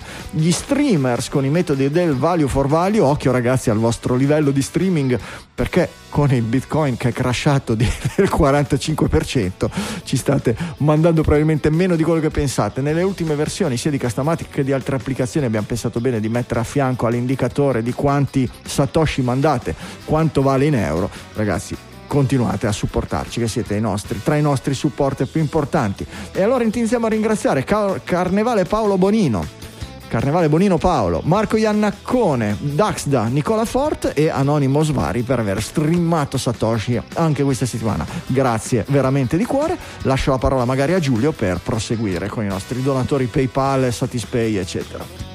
Assolutamente sì, partiamo le donazioni singole da un euro di Vincenzo Ingenito e da 3 euro di Massimiliano Saggia, che ringraziamo. Passiamo poi alle donazioni Grazie. ricorrenti da 3 euro mese di Alessio Conforto, Alessandro Lazzarini, Giuliano Arcinotti, Davide Capra, Renato Battistin, Cristof Sollami, Luigi Ricco, Raffaele Marco della Monica, Raffaele Viero, Marco Denadai, foto FotoGP di Barabino Marco, Alessio Cerrettini, Roberto Madeossi, Diego Arati, Luca Ubiali, Antonio Taurisano, Alessandro Morgantini. Grazie, Grazie. di cuore a tutti. Donazione singola da 4 euro di Giuseppe Marmo e donazione singola da 5 euro di Massimiliano Casamento. Grazie di cuore. Massimiliano, passiamo poi alle donazioni ricorrenti da 5 euro mese, Florenzo Pilla, Andrea Torelli, Andrea Magnoli, Ruben Livrieri, Giovanni Priolo. Grazie, grazie, grazie davvero. a tutti. Donazione ricorrente da 8 euro mese di Mirko Fornai e passiamo in zona grandi produttori da 10 euro mese con Paolo Tegoni e Sebastiano Grazie, Amodio, grazie Paolo e Sebastiano ricorrente da 10 euro ogni due mesi e poi un bonifico per il lead executive producer della puntata da 60 euro di Cristiano Vincenza. Mitico, grazie, grazie. Cristiano, grazie di cuore. Vi ricordo che le vostre donazioni potete mandare messaggi di qualsiasi tipo, se ci mandate i boost col podcasting 2.0. Boost! Mandateceli con i vostri messaggi, se ci mandate il PayPal anche lì c'è lo spazio per i messaggi, li leggiamo molto volentieri. Mi sono dimenticato, direi a naso, di metterti i perpetual. Eh, anzi, proprio tutti quelli di Satispay. Cominciamo dai 10 euro di Massimiliano Saggia e i perpetual sono sempre gli stessi, potrei dirteli a memoria, ma sono Davide Tinti con un euro. Uh, Manuel Zavatta con un euro e Nicola Gabriele D con 2 euro. Li controllo sul sito al volo, esattamente loro. Per cui perdonateci ragazzi, eravamo, ci eravamo dimenticati di voi, ma raccolti in zona Cesarini e sarete ringraziati ovviamente sul sito nelle note della puntata digitale.fm slash 629, ve lo ricordiamo ancora una volta. I metodi sono sempre gli stessi, PayPal, Satispay, bonifico bancario, Bitcoin transazione abituale oppure applicazioni newpodcastapps.com. Se non vedete una scritta boost sul vostro player, sul vostro smartphone, vuol dire che usate un'applicazione di vecchia generazione. Funziona benissimo, ci mancherebbe se volete provare quelle nuove, newpodcastapps.com com. Eh, va bene, con cosa andiamo avanti? Col Pay Letter ho letto delle, delle, critiche sul sistema Pay Letter annunciato da Apple, è stata una delle novità annunciate collegate alla carta di credito, come si chiama? Apple Card? O forse, sì. o forse non solo con la carta di credito, ma semplicemente con uh, Apple Pay in generale, Apple per cui Pay. anche, dove non, è, anche non è, dove non è disponibile la, la Apple Card eh, è un meccanismo come, come, quelli di cui abbiamo parlato qualche settimana fa per dividere proprie, i propri acquisti, le spese, rateizzarli apparentemente senza, senza tasse, senza eh, commissioni. commissioni. Però ha ricevuto sì. mo- molte critiche sì, esatto. Poi, come dire, le critiche che fatte da questo articolo di The Verge sono, come dire, abbastanza generiche da poter essere applicate a qualsiasi sistema di buy now, pay later, mm-hmm. che è mhm. appunto quello di ammorte- ammortamento nel, nel, breve periodo, che oggi onestamente sta è quasi, è quasi onnipresente. Scala Pay, ma lo stesso anche PayPal, oramai offrono tutti questo tipo di soluzioni e poi, come dire, ognuno dovrebbe essere cosciente della propria capacità di spesa e delle proprie no. eh, scelte, scelte, finanziarie. Il, il, concetto della carta di credito si basa proprio su quello, specialmente quando è utilizzata in maniera, eh, come dire, senza freni come negli Stati Uniti. Eh, esatto. Ho 100 esatto, carte di credito. Poi quando modo... la rendi eh certo. Quando la rendi così, come dire, appunto, così facile, così eh, seamless, frictionless, mm. è lì che si crea, è lì che quello, si crea il problema. Ecco, questo è quello che preoccupa. La settimana scorsa, commentando l'annuncio sul keynote, dicevo: Beh, però Apple, forse essendo azienda etica che vuole mostrarsi attenta ai bisogni dell'utente per la privacy e per tante cose, potrebbe essere brava in questo, con un'interfaccia utente adatta a minimizzare questo tipo di problemi, avvertendo l'utente, facendogli vedere in ogni momento, ad esempio, non so se è il caso, no, ma mi, mi, mi potrei immaginare facendogli vedere, guarda che in realtà c'hai già ancora tante rate da pagare degli, de, de, de, sicuro, delle cose che hai comprato certo. questo mese, per cui stai pagando X alla settimana o X al mese, eccetera. Da una parte potrebbe porsi come approccio etico, dall'altra non avevo pensato, è preoccupante quello che dice Michele, la, la, l'integrazione dell'interfaccia utente e la scala, il numero di transazioni. Pensate al successo dell'Apple Store, pensate al successo di iPhone in generale avere ogni volta che fai un pagamento con Apple Pay, quando ti apre, schiacci tre volte, ti apre la casellina della carta di credito, avere lì, no, paga in quattro rate invece che uno, averlo lì integrato, magari anche evidenziato, eccetera, può essere gratuito, certo. Eh, può essere ah, iper seducente e su larghissima eh sì. scala, per cui essere ancora più pericoloso. Certo. E il problema delle, del sistema finanziario americano è che è tutto, tutto collegato. Quindi ci sono delle aziende che ti fanno il famoso credit score eh, e che oggi, da quello che mi sembra di aver capito dall'articolo, oggi non includono questi sistemi di buy now, pay later. Però nel momento in cui, come probabilmente succederà, lo faranno, ecco, nel momento in cui tu un mese Mm, ti trovi che non riesci a pagare la, magari le bollette di casa perché sei rimasto senza lavoro e sappiamo come gli Stati Uniti non sono proprio famosi per, per gli ammortizzatori sociali, ecco, il, ti si può ritorcere contro poi tutto questo, questo mondo eh, di cui magari appunto non avevi coscienza prima quando hai scelto il sistema eh, in X rate. Complimenti a Vito Palumbo che ha beccato la mia eh, la mia citazione dell'orologio wow wow è qualcosa che arriva da, da Enrico Beruschi e dal drive-in che voi due Pischelli sicuramente non avete mai visto, ma io qui sto qui a parlare con i bambini, cosa ci devo fare? Evito, eh, abbi pazienza, no? tra noi adulti ci, che ci capiamo e ci scambiamo questo tipo di battute di Ok, riferimento. boomer. no, le, boomer. Boomer è molto più vecchio di me, te l'ho già detto, Sba- sì. sbagli anche tua, nel tuo allora, essere so. così discriminatorio, la tua generazione, le tue generazioni e quelle dopo di voi che vi fate tanto l'intento di essere per la parità, per le non discriminazioni, eccetera, con questa cosa, come le possiamo chiamare? E- etismi, ageismi, eh, come c'è il Ti sei razzismo. beccato anche la ramanzina, mica. Eh Sì, sì, infatti, eh sì, eh subito, E hai sempre- pure, sempre e hai così, pure sbagliato. Io sono un Gen Xer di, di- di gran lunga. I, i- i- i baby boomer sono ben più vecchi di me. Baby boomer sono figli del baby boom. Eh.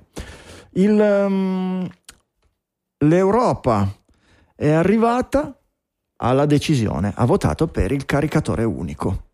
Ha deciso. Due anni per convertire gli smartphone ad avere USB-C, 40 mesi per, per i laptop e ci sarà necessità di vendere sempre eh, una versione del prodotto che viene lanciato senza caricatore e con la porta USB-C di default. Quindi se tu sviluppi poi un qualcosa di custom lo puoi vendere, ma devi fare due versioni di prodotto. E questa cosa chiaramente dovrebbe rispondere negli intenti teorici alla diminuzione dell'inquinamento per eh, lo spreco dei caricatori che vengono venduti, ma nell'applicazione fattuale eh, ha diversi problemi. Sia Beh, perché il tanto è una goccia unico nell'oceano per quello che è riguarda una goccia nell'oceano, Mm. è lenta nell'implementazione, quindi comunque tende ad andare su un arco temporale dove l'USB-C potrebbe essere già superato.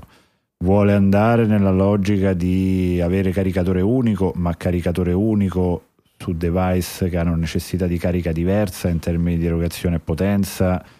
Non è detto che sia esattamente così e quindi anche qui dovremo capire in che modo, mh, come, quando e perché. Cioè ci sono tante dinamiche, non puoi avere il caricatore unico per lo smartphone e per Che il poi, laptop. che poi perdonami Giulio, io non so se è un errore, bisogna andare poi a leggere bene perché ci sono le FAQ, c'è il testo del- della proposta e tutto, ma catore- caricatore unico ce l'abbiamo già. Caricatore unico ce l'abbiamo già. È il, Brick, è il che, è il cavo che non è unico, certo. Eh, che sì, da una parte c'ha la sarebbe- spina, ma il certo. caricatore è già unico, per cui alla fine dei conti. ehm, non lo so, io sono molto. Da una parte ho un fastidio enorme adesso che ho l'iPad mini che si carica con lo USB-C e Sì, l'iPhone che si carica con la, Light- con la Lightning, che si assomigliano anche parecchio e non sai mai quale cavo tirare fuori dallo zaino quando sei in giro per attaccare che cosa da quale parte. Certamente fastidio. Però non lo so, mi sembra un fastidio talmente minore di fronte alla possibilità di innovazione. L'innovazione si fa. Oggi, oggi va benissimo, l'idea di avere USB-C da tutte le parti oggi è spettacolo perché USB-C fa tutto quello che ci può. Ma chi è che inventerà la nuova porta? No, quella che trasporterà 10 volte i dati che trasporta l'USB-C oggi per collegare il nostro telefono, che ne so, al visore di intelligenza artificiale e farci vedere due schermi in 8K, uno di fronte a ogni retina e, e avere quella throughput, eccetera, se non c'è la convenienza di avere un vantaggio rispetto alla concorrenza, aspettiamo che siano i, i- i propositori dello standard, eccetera, sì avremo dei miglioramenti incrementali, ma non avremo certo delle, delle evoluzioni. Poi possiamo anche pensare che il futuro sia tutto wireless e che i cavi alla fine non ce ne fregherà niente, ma finora non è stato così, lo si diceva anche 15 anni fa con il wifi, siamo ancora tutti belli attaccati all'Ethernet quando abbiamo bisogno di prestazioni, sicurezza e, e- e- e vari. Boh, mh, mi lascia, mi lascia molto... eh, una delle altre una cosa che, che- che mi è venuta in mente l'ho letta anche commentata da qualche uno è che l'energia con cui eh, l'Unione Europea si è mossa su questo fatto quando abbiamo un'Europa costellata di prese e spine elettriche una diversa dall'altra da 50 anni e in 50 anni non sono mai riusciti a risolvere questa eh, non so abbiamo più prese elettriche per le case o più dispositivi Ma col, col caricatore Posso aprire sbagliato? una parentesi su Eh. questo perché non ho approfondito ma sono curioso. Perché in alcuni paesi non c'è diciamo, lo spinotto centrale della messa a terra? Cioè è inutile? Ma- perché? perché Non saprei quali sono i paesi senza la cosa. messa a terra, non, non saprei dirti, forse è una questione di selezione naturale, non ho idea. Io le, le- le- le prese che conosco, un tipo di messa a terra dovrebbero averlo più o meno tutte. No, l'asciugo ha la messa a terra, la, la cosiddetta tedesca, il- la nostra spina tripolare, piccola e grande, eh, ci ho messo 40 anni a proposito a, a capire perché abbiamo una spesa presa piccola e una presa grande e l'ho scoperto quando ho ristrutturato casa finalmente eh, non ne bastava una, ne abbiamo due e va benissimo. Eh, le spine americane, quella in, in Spagna ne hanno una ancora diversa che però è mezza compatibile a seconda come infili la tua spina. Insomma, un grande casino. Non so perché quelle non le armonizziamo e il caricabatterie dei telefonini sì. Però, boh, Eh, però stavo vedendo una- un sito in cui ci sono i tipi di, di spina, è quella la bipolare che tra- casualmente poi si chiama Type-C, anche, anche quella. Qui dice commonly used in Europe, South America and Asia, ok. Poi la, la Type A è quella americana, la Type B è quella americana ma col terzo, col terzo polo. La D non, non ho eh, in India, mostly used in Mhm. India, e eh, che sarebbe credo l'asciuco, ma con la messa a terra, eh, come dire, sul, sul fronte della, della presa, non sul lato come ce l'abbiamo noi, Ok. e appunto è la F. Quindi mi sembra di vedere che comunque in, in Europa non è che c'è così tanta frammentazione, no, c'è anche G, però G è quella UK, Israele, boh, non mi sembra ci sia tutta questa frammentazione. La frammentazione c'è quando vai in Germania, quando vai in Spagna, quando vai cosa, ma anche solo in Italia, che non sai mai quando ti arriva il dispositivo con l'asciuco e tu devi attaccare una presa. Vabbè, l'asciuco ok. Eh certo, eh beh, l'asciuco ok, però di nuovo, perché la USB-C e Lightning no, presa tripolare e asciuco sì? Eh no, un cazzo, io compro il phone, mi arriva con l'asciuco, io nel bagno non c'ho il coso, devo andare con le mani bagnate a E rifai staccare il bagno, scusa, Ecco, gli esatto. incen- ci sarà un incentivo bagno, scusa. Esatto, esatto. Il bonus, il Esatto. bonus asciuco. Esatto. La grande mano lunga delle, delle società che fanno adattatori. Non Eh lo sì. so. Vabbè. È la lobby, la lobby degli La adattatori. spectre degli adattatori. La spectre dell'asciuco, la mafia dell'asciuco. Vabbè. Vabbè, co- titolo della puntata, mi- così ci becchiamo anche una. Sarà registrato, ci sarà un ente sciuco, un signor sciuco che ci può Si denunciare. scrive con la C, con la K, CK o K asciuco? Tu che sei sulla Ma io scrivo Ecco. a caspita oh, e Ah. poi dopo Ah, scrivi a su- cazzo Quando si parla di cause fa il vago, non so come si no, scrive. io non c'ero, se c'ero. Questa roba dei film, dei film rubati dalle webcam e, e- e venduti, sequestri in tutta Italia, 20 euro per spiare le vite degli altri, video rubati in casa e negli spogliatoi e venduti sui social. Ragazzi, cambiate la password della vostra, ecco che dire, esatto, vostra perfetto, perfetto. C'è poco altro da dire, poco altro da dire. Eh, Forse eh, il, sarebbe il caso di, di- di- di punire in qualche modo i comportamenti non degli utenti, ma dei venditori che non obbligano l'impostazione di una password custom prima che il dispositivo entri in funzione, no? Come- Cioè, tu dici al primo avvio devi cambiare per forza la password. quando compri un'automobile ti ritrovi di fronte un milione di adesivi, oggi alcuni addirittura che non sono più, anzi è tatuato, cioè queste alette parasole orribili con queste scritte gialle, con scritto Achtung, l'airbag del passeggero, devi disattivarlo se ci metti la culla e dici ma io non ho un figlio e che me ne frega di sta roba, non puoi staccarlo, ti rimane, cioè la macchina tutta elegante, in grigino, gli interni in radica eccetera, con questa fare Achtung in giallo, così no? E dico, non puoi fare la stessa cosa per chi vende una webcam con cui può essere spiato, eccetera. Non funziona. Per funzionare ci metti l'adesivo così, imposta, attaccalo al computer o al telefono e imposta la password e scrivitela da qualche parte prima di iniziare a usarla. Dovrebbe Sì, essere obbligatorio anche nei password, router. Metti come password password 1, 2, 3, ecco. Sì, beh, per carità, certo. Vabbè, sempre il solito discorso. E allora sbrighiamoci a implementare FIDO. Eh, è un segue per un'altra Ah cosa? sì, la scorsa puntata non c'eri, abbiamo parlato di, di- di Fido, di. FIDO. FIDO è quell'insieme di, di- tecnologie che permettono l'autenticazione passwordless. Eh, in Mm. automatico Apple sta, sta sviluppando la sua, pare che nelle- nei nuovi Ah, sistemi sia sì, sì, integrata. Non l'avete mai approfondito? È interessante, bellino. Il concetto è oggi hai il generatore di password, no? Tu come lo fai? Con un generatore di password che poi la, la- la stiva, genera Ah, sì. una password Certo. di eh, 10 caratteri ingarbugliata che tu non ti ricorderai mai, la ricorda il computer, la inventa per te e te la in- Certo. inserisce per te. E allora perché deve fartela vedere? Perché devi fare il copia e incolla? Perché non fare in modo che quella password lì, invece di essere lunga 10 caratteri, non sia lunga 256 bit come una vera chiave di, di cifratura sicura, eccetera, e venga trasferita tra il computer e il sito che te la richiede l'autenticazione senza che tu utente lo veda. Semplicemente il sito ti dice, il sistema operativo interrogato dal sito dice bingobongo.com vuole che ti autentichi con le tue credenziali di accesso. Ok, cancella, schiaccia ok, in automatico la mia chiave va, io vengo autenticato ed entra. Il concetto Certo, poi c'è molto di più dietro, ma Certo, il concetto certo, generale è questo, perché dobbiamo utilizzare della roba che,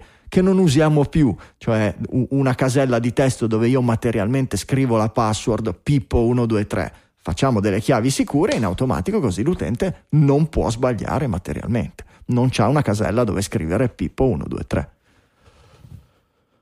Va buono. Ok, Va bene? facciamolo. Siete d'accordo? Ok. Facciamo? Ok. Facciamola. Ok, se siete d'accordo va bene.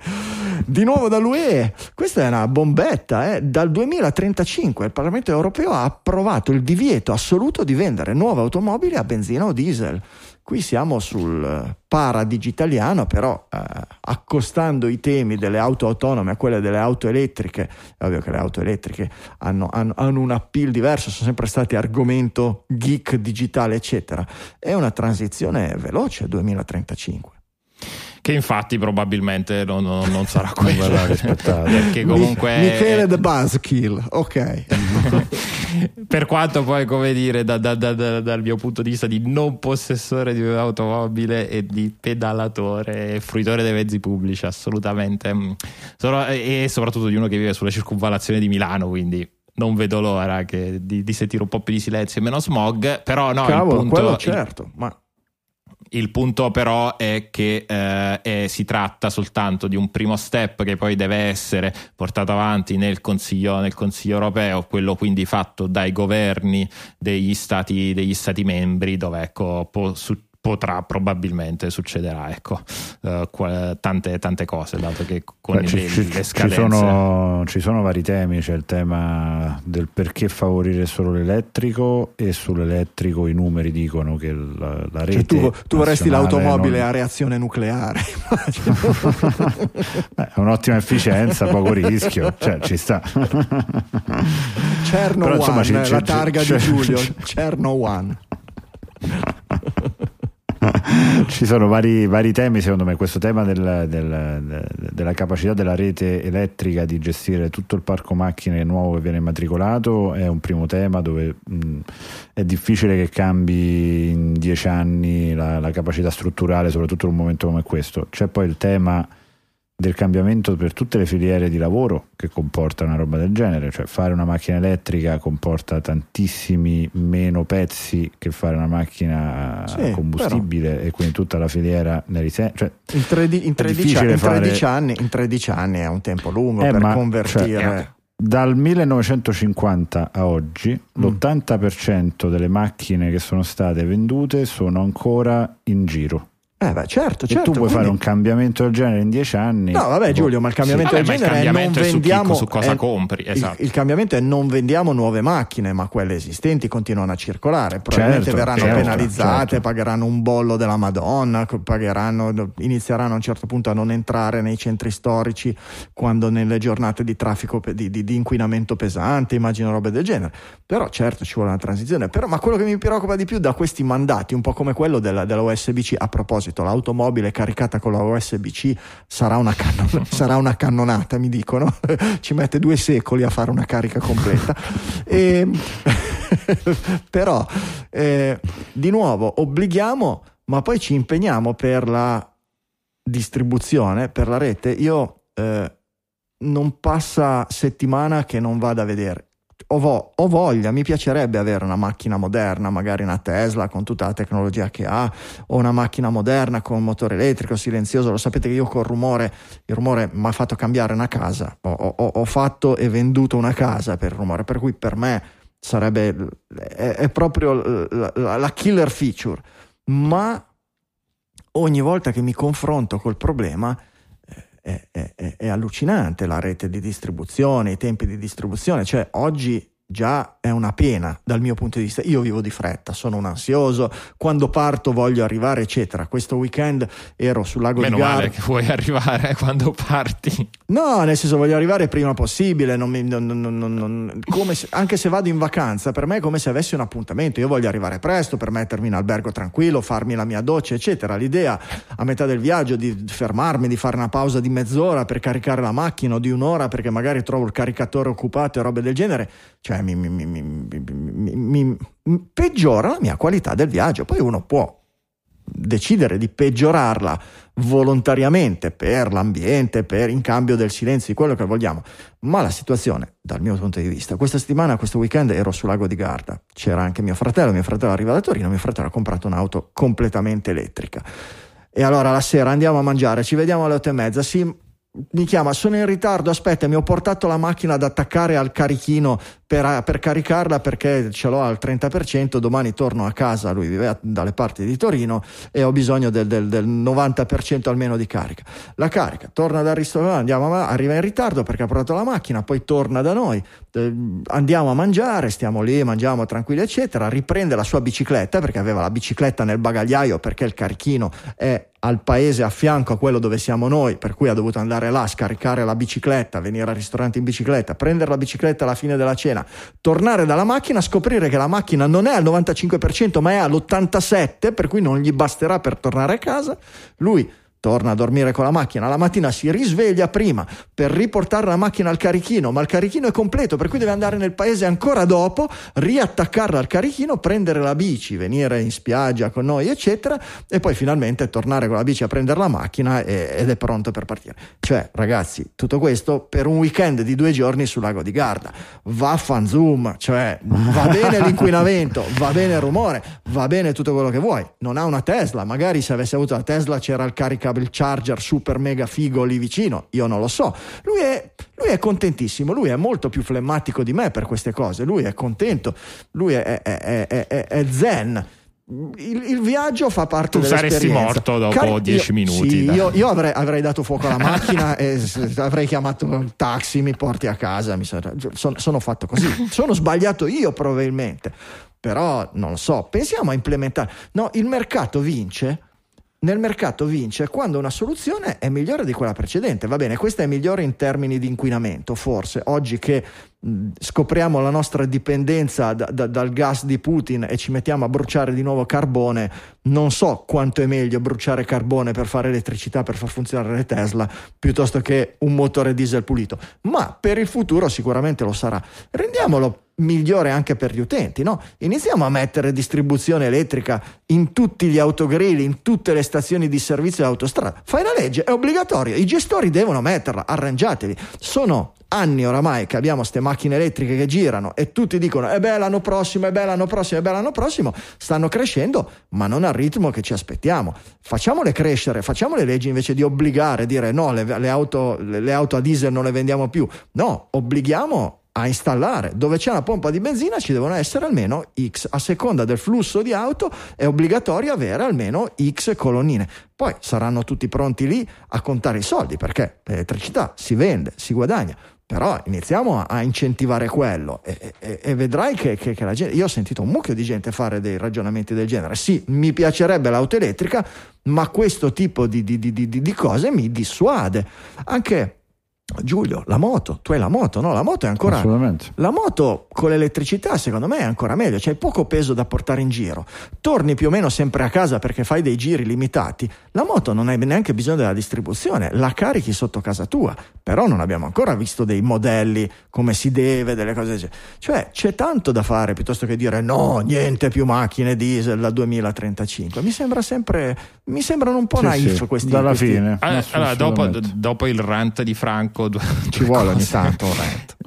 No, il prima di tutto è che stai descrivendo la situazione italiana che è abbastanza famosa per essere terribile. Anche una città come Milano, che dovrebbe essere quella più europea, quella più moderna, con, le, con, più, come dire, con una penetrazione più alta di auto elettriche, ci sono delle grosse polemiche negli ultimi, negli ultimi mesi e negli ultimi anni proprio perché il comune è indietrissimo nella nella delega, nelle autorizzazioni per f- creare stazioncine, I, come li chiami tu? I carichini? I carichini per l'auto. Per, perché tutto, Beh, tutto, racconto mi, mi, ha affascinato tantissimo il carichino della, dell'auto elettrica. Comunque, eh, quindi c'è, eh, però in realtà nel resto d'Europa sono, sono, un pelo, sono, un pelo, più avanti. Mm. E l'altra, l'altra, questione, no, non è vero, l'altra questione era, era sempre questa, dove appunto c'è, c'è un problema burocratico italiano, eh, come per Nel resto come d'Europa per le, siamo per più avanti, però dipende sempre da dove guardi perché se tu dici nel resto d'Europa e guardi la Norvegia, dici benissimo, hanno un carichino No, per ogni, Germania, per per ogni dire. alce. In Germania vanno meglio. Se vai in Ungheria Eh. o vai in Spagna o vai in Francia, la situazione è come la nostra, se non peggiore. La Francia probabilmente, lo dico a cacchio e senza saperlo, un pochino meglio della nostra. La Spagna l'ho vista, ci sono andato tre volte quest'anno. È caricatori, se poi vai addirittura posti turistici come le isole Canarie un po' isolati, lì probabilmente non, non- non- sono vietate le auto elettriche o qualcosa del genere. Qui ogni tanto in qualche carichino inciampi, in Spagna se non nelle grandi città eccetera fai più fatica. E non lo so, sì, va bene. Però il problema, ripeto, siamo- mi sembra che siamo più noi, ecco che siamo indi- noi sì, beh, noi inteso siamo sempre come paesi indietro, che sono cioè, indietro. c'è- c'è- cioè, c'è più piuttosto domanda- preferisco.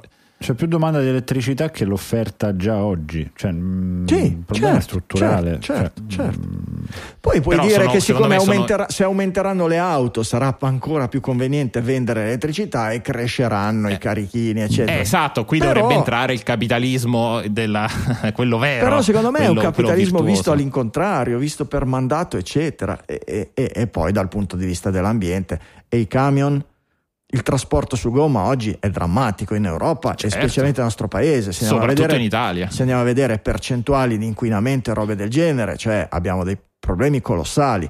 Mettiamo anche tutti i camion in fila al carichino oppure con- cambiamo le macchine e facciamo finta di niente e continuiamo a trasportare su gomma tutto su tutto. su- su- cioè, mh, so- sono No, ragionamenti anche lì secondo me, dov- molto- molto molto mettere su limitati. rotaia. Si Eh, certo, uno degli eh, obiettivi certo. del PNRR, eh, mettere Eh, più roba su rotaia. Certo, Soprattutto in Italia. Dov- dovrebbe esserlo. Vediamo, vediamo, vediamo. Va bene, direi che possiamo fare un giro di gingilli e salutare i nostri amici.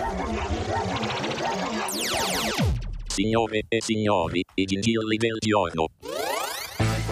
I gingilli del giorno sono i regali dei digitaliani per i digitaliani. Le voci di Digitalia selezionano per voi hardware, software, letteratura, qualsiasi cosa che abbia attinenza digitaliana, che abbia colpito la loro curiosità, stravolta la loro esistenza o qualsiasi sfumatura nel mezzo. Vediamo, Giulio, cominci tu. Comincio io, allora, questa ultima passione per la moto mi ha cominciato ad approfondire un po' di gingilli motoristici ultimamente e ho scoperto il fantastico mondo dei mount per, per i telefoni che cercano di proteggerlo dalle vibrazioni, perché già. i telefoni con le vibrazioni della moto si spaccano nel sensore della fotocamera. E quindi ho approfondito un po' di cose, due marche sono quelle che sono un po' leader in questo senso, una è Quadlock e l'altra è questo SP Connect che ho preferito per, per una serie di motivi, tra cui il fatto di avere nel modello che ho scelto io una pinza che si aggancia alla cover del vostro telefono senza necessità di usare la cover loro per agganciarlo alla moto, cosa che è scomoda se cambiate telefono, visto che costano anche tanto questi accessori, in questo modo così potete adattarlo a tutti i vostri modelli. E quindi suggerisco perché ultimamente l'ho, l'ho comprato, mi ci sto trovando molto bene questo setup della SP Connect che vi permette di avere mounter per diciamo eh, l'handlebar della moto, il sensore antivibrazione e poi questa pinza eh, che vi permette di agganciarlo alla, alla vostra cover senza bisogno di, di cambiarla. Comodissimo, super stabile, problemi al telefono zero, mi sento di consigliarlo. SP Connect. Grazie Giulio, grazie. Michele, Allora, continuiamo con la serie dei giochi a cui Michele ci arriva tipo 5-6 anni dopo che sono, che sono usciti, almeno quando vanno in sconto poi su Steam. prova E, flashback. insomma, su- esatto, eh, qu- quasi retro gaming, eh, gioco del 2017 che si chiama Dead, Dead Cells, eh, è un roguelite ma anche Metroidvania, quindi diciamo cambia ogni volta, si muore spesso, il gioco cambia ogni volta che morite ed è uno scorrimento, è un platform a scorrimento, a scorrimento orizzontale, eh, però è molto molto bello, ecco è uno di quelli che vi prende poi morite una volta e invece di bestemmiare i santi e gli dei del- dei videogiochi dite no ne devo fare un'altra e poi improvvisamente sono le 4 della mattina è così, Eh, è così addictive? È abbastanza, sì, sì, sì, sì. Poi ha una, una bella grafica, un po' pixel, pixelosa, molto, molto bella. Eh, ed è diventato poi famoso anche per la colonna sonora, oltre che per l'aspetto grafico. Lo trovate su quasi tutte le piattaforme, anzi, Ah. tutte quelle consolistiche e PCistiche. Eh, su Steam eh, oggi costa più o meno 25 euro. Però ecco, aspettate i prossimi saldi, i prossimi sconti, e secondo me risparmiate almeno una decina di euro. Prima o poi credo che arriverà almeno su Android. E niente, Dead Cells eh, a Catatavillo. Ma su Steam c'è anche per Mac oppure ti devo mandare a... Eh, non so se c'è per C'è anche piattaforme per, me, c'è anche per Mac, ricordo. Windows Ah. Mac. Uh, L'inclusività, vedi, vedi eh, l'inclusività. questi- queste generazioni inclusive. Cosa sei? Un Gen Y tu, no? Sei un, un Ora, dopo, Gen- dopo i Genzer, i Gen AA ci sono quelli Ah, ci sono già gli A, quelli con le batterie a stilo A. Esatto, co- come A, l'omino della Dura, il- l'orsacchiotto della Dura. cioè, va bene. Esatto. Gri- 3G Grid, griglia 3G, l'ultimo gingillo per oggi è un quadro. Un quadro con una cornice nera, uno sfondo bianco dove sono attaccati al pannello un esploso tutti i componenti separati dell'iPhone 3G. Una roba così per tecnofili, per geek da appendere in camera, un oggetto che certamente ha fatto rivoluzione. Oggi l'ho fatto vedere a Marco, mi ha detto voglio prepararmi quello con l'iPhone originale.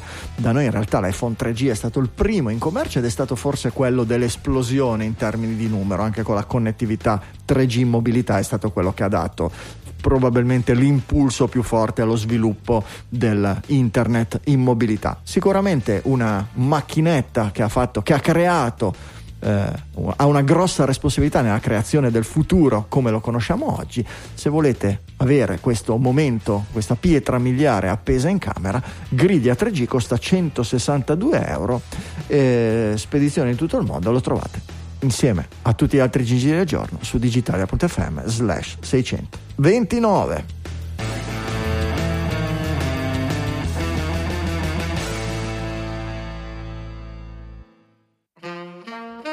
E siamo in Saluti finali delle orecchiette fresche, vi abbiamo già parlato, le, le- le- le raccomandazioni sono sempre le stesse. Ah sì, se volete ci buttate una recensione qui e lì dove più vi piace, a noi fa piacere, se ce lo segnalate le più simpatiche le possiamo anche leggere in diretta. Direi che con questo è tutto. Per questa puntata 629 dall'Emi Studio Liguria 1 di Sanremo. Un saluto da Franco Solerio. Dallo studio di Milano, un ciao da Michele Di Maio. E un saluto anche da Roma, da Giulio Cupini. Ci sentiamo la prossima settimana con una nuova puntata di Digitalia.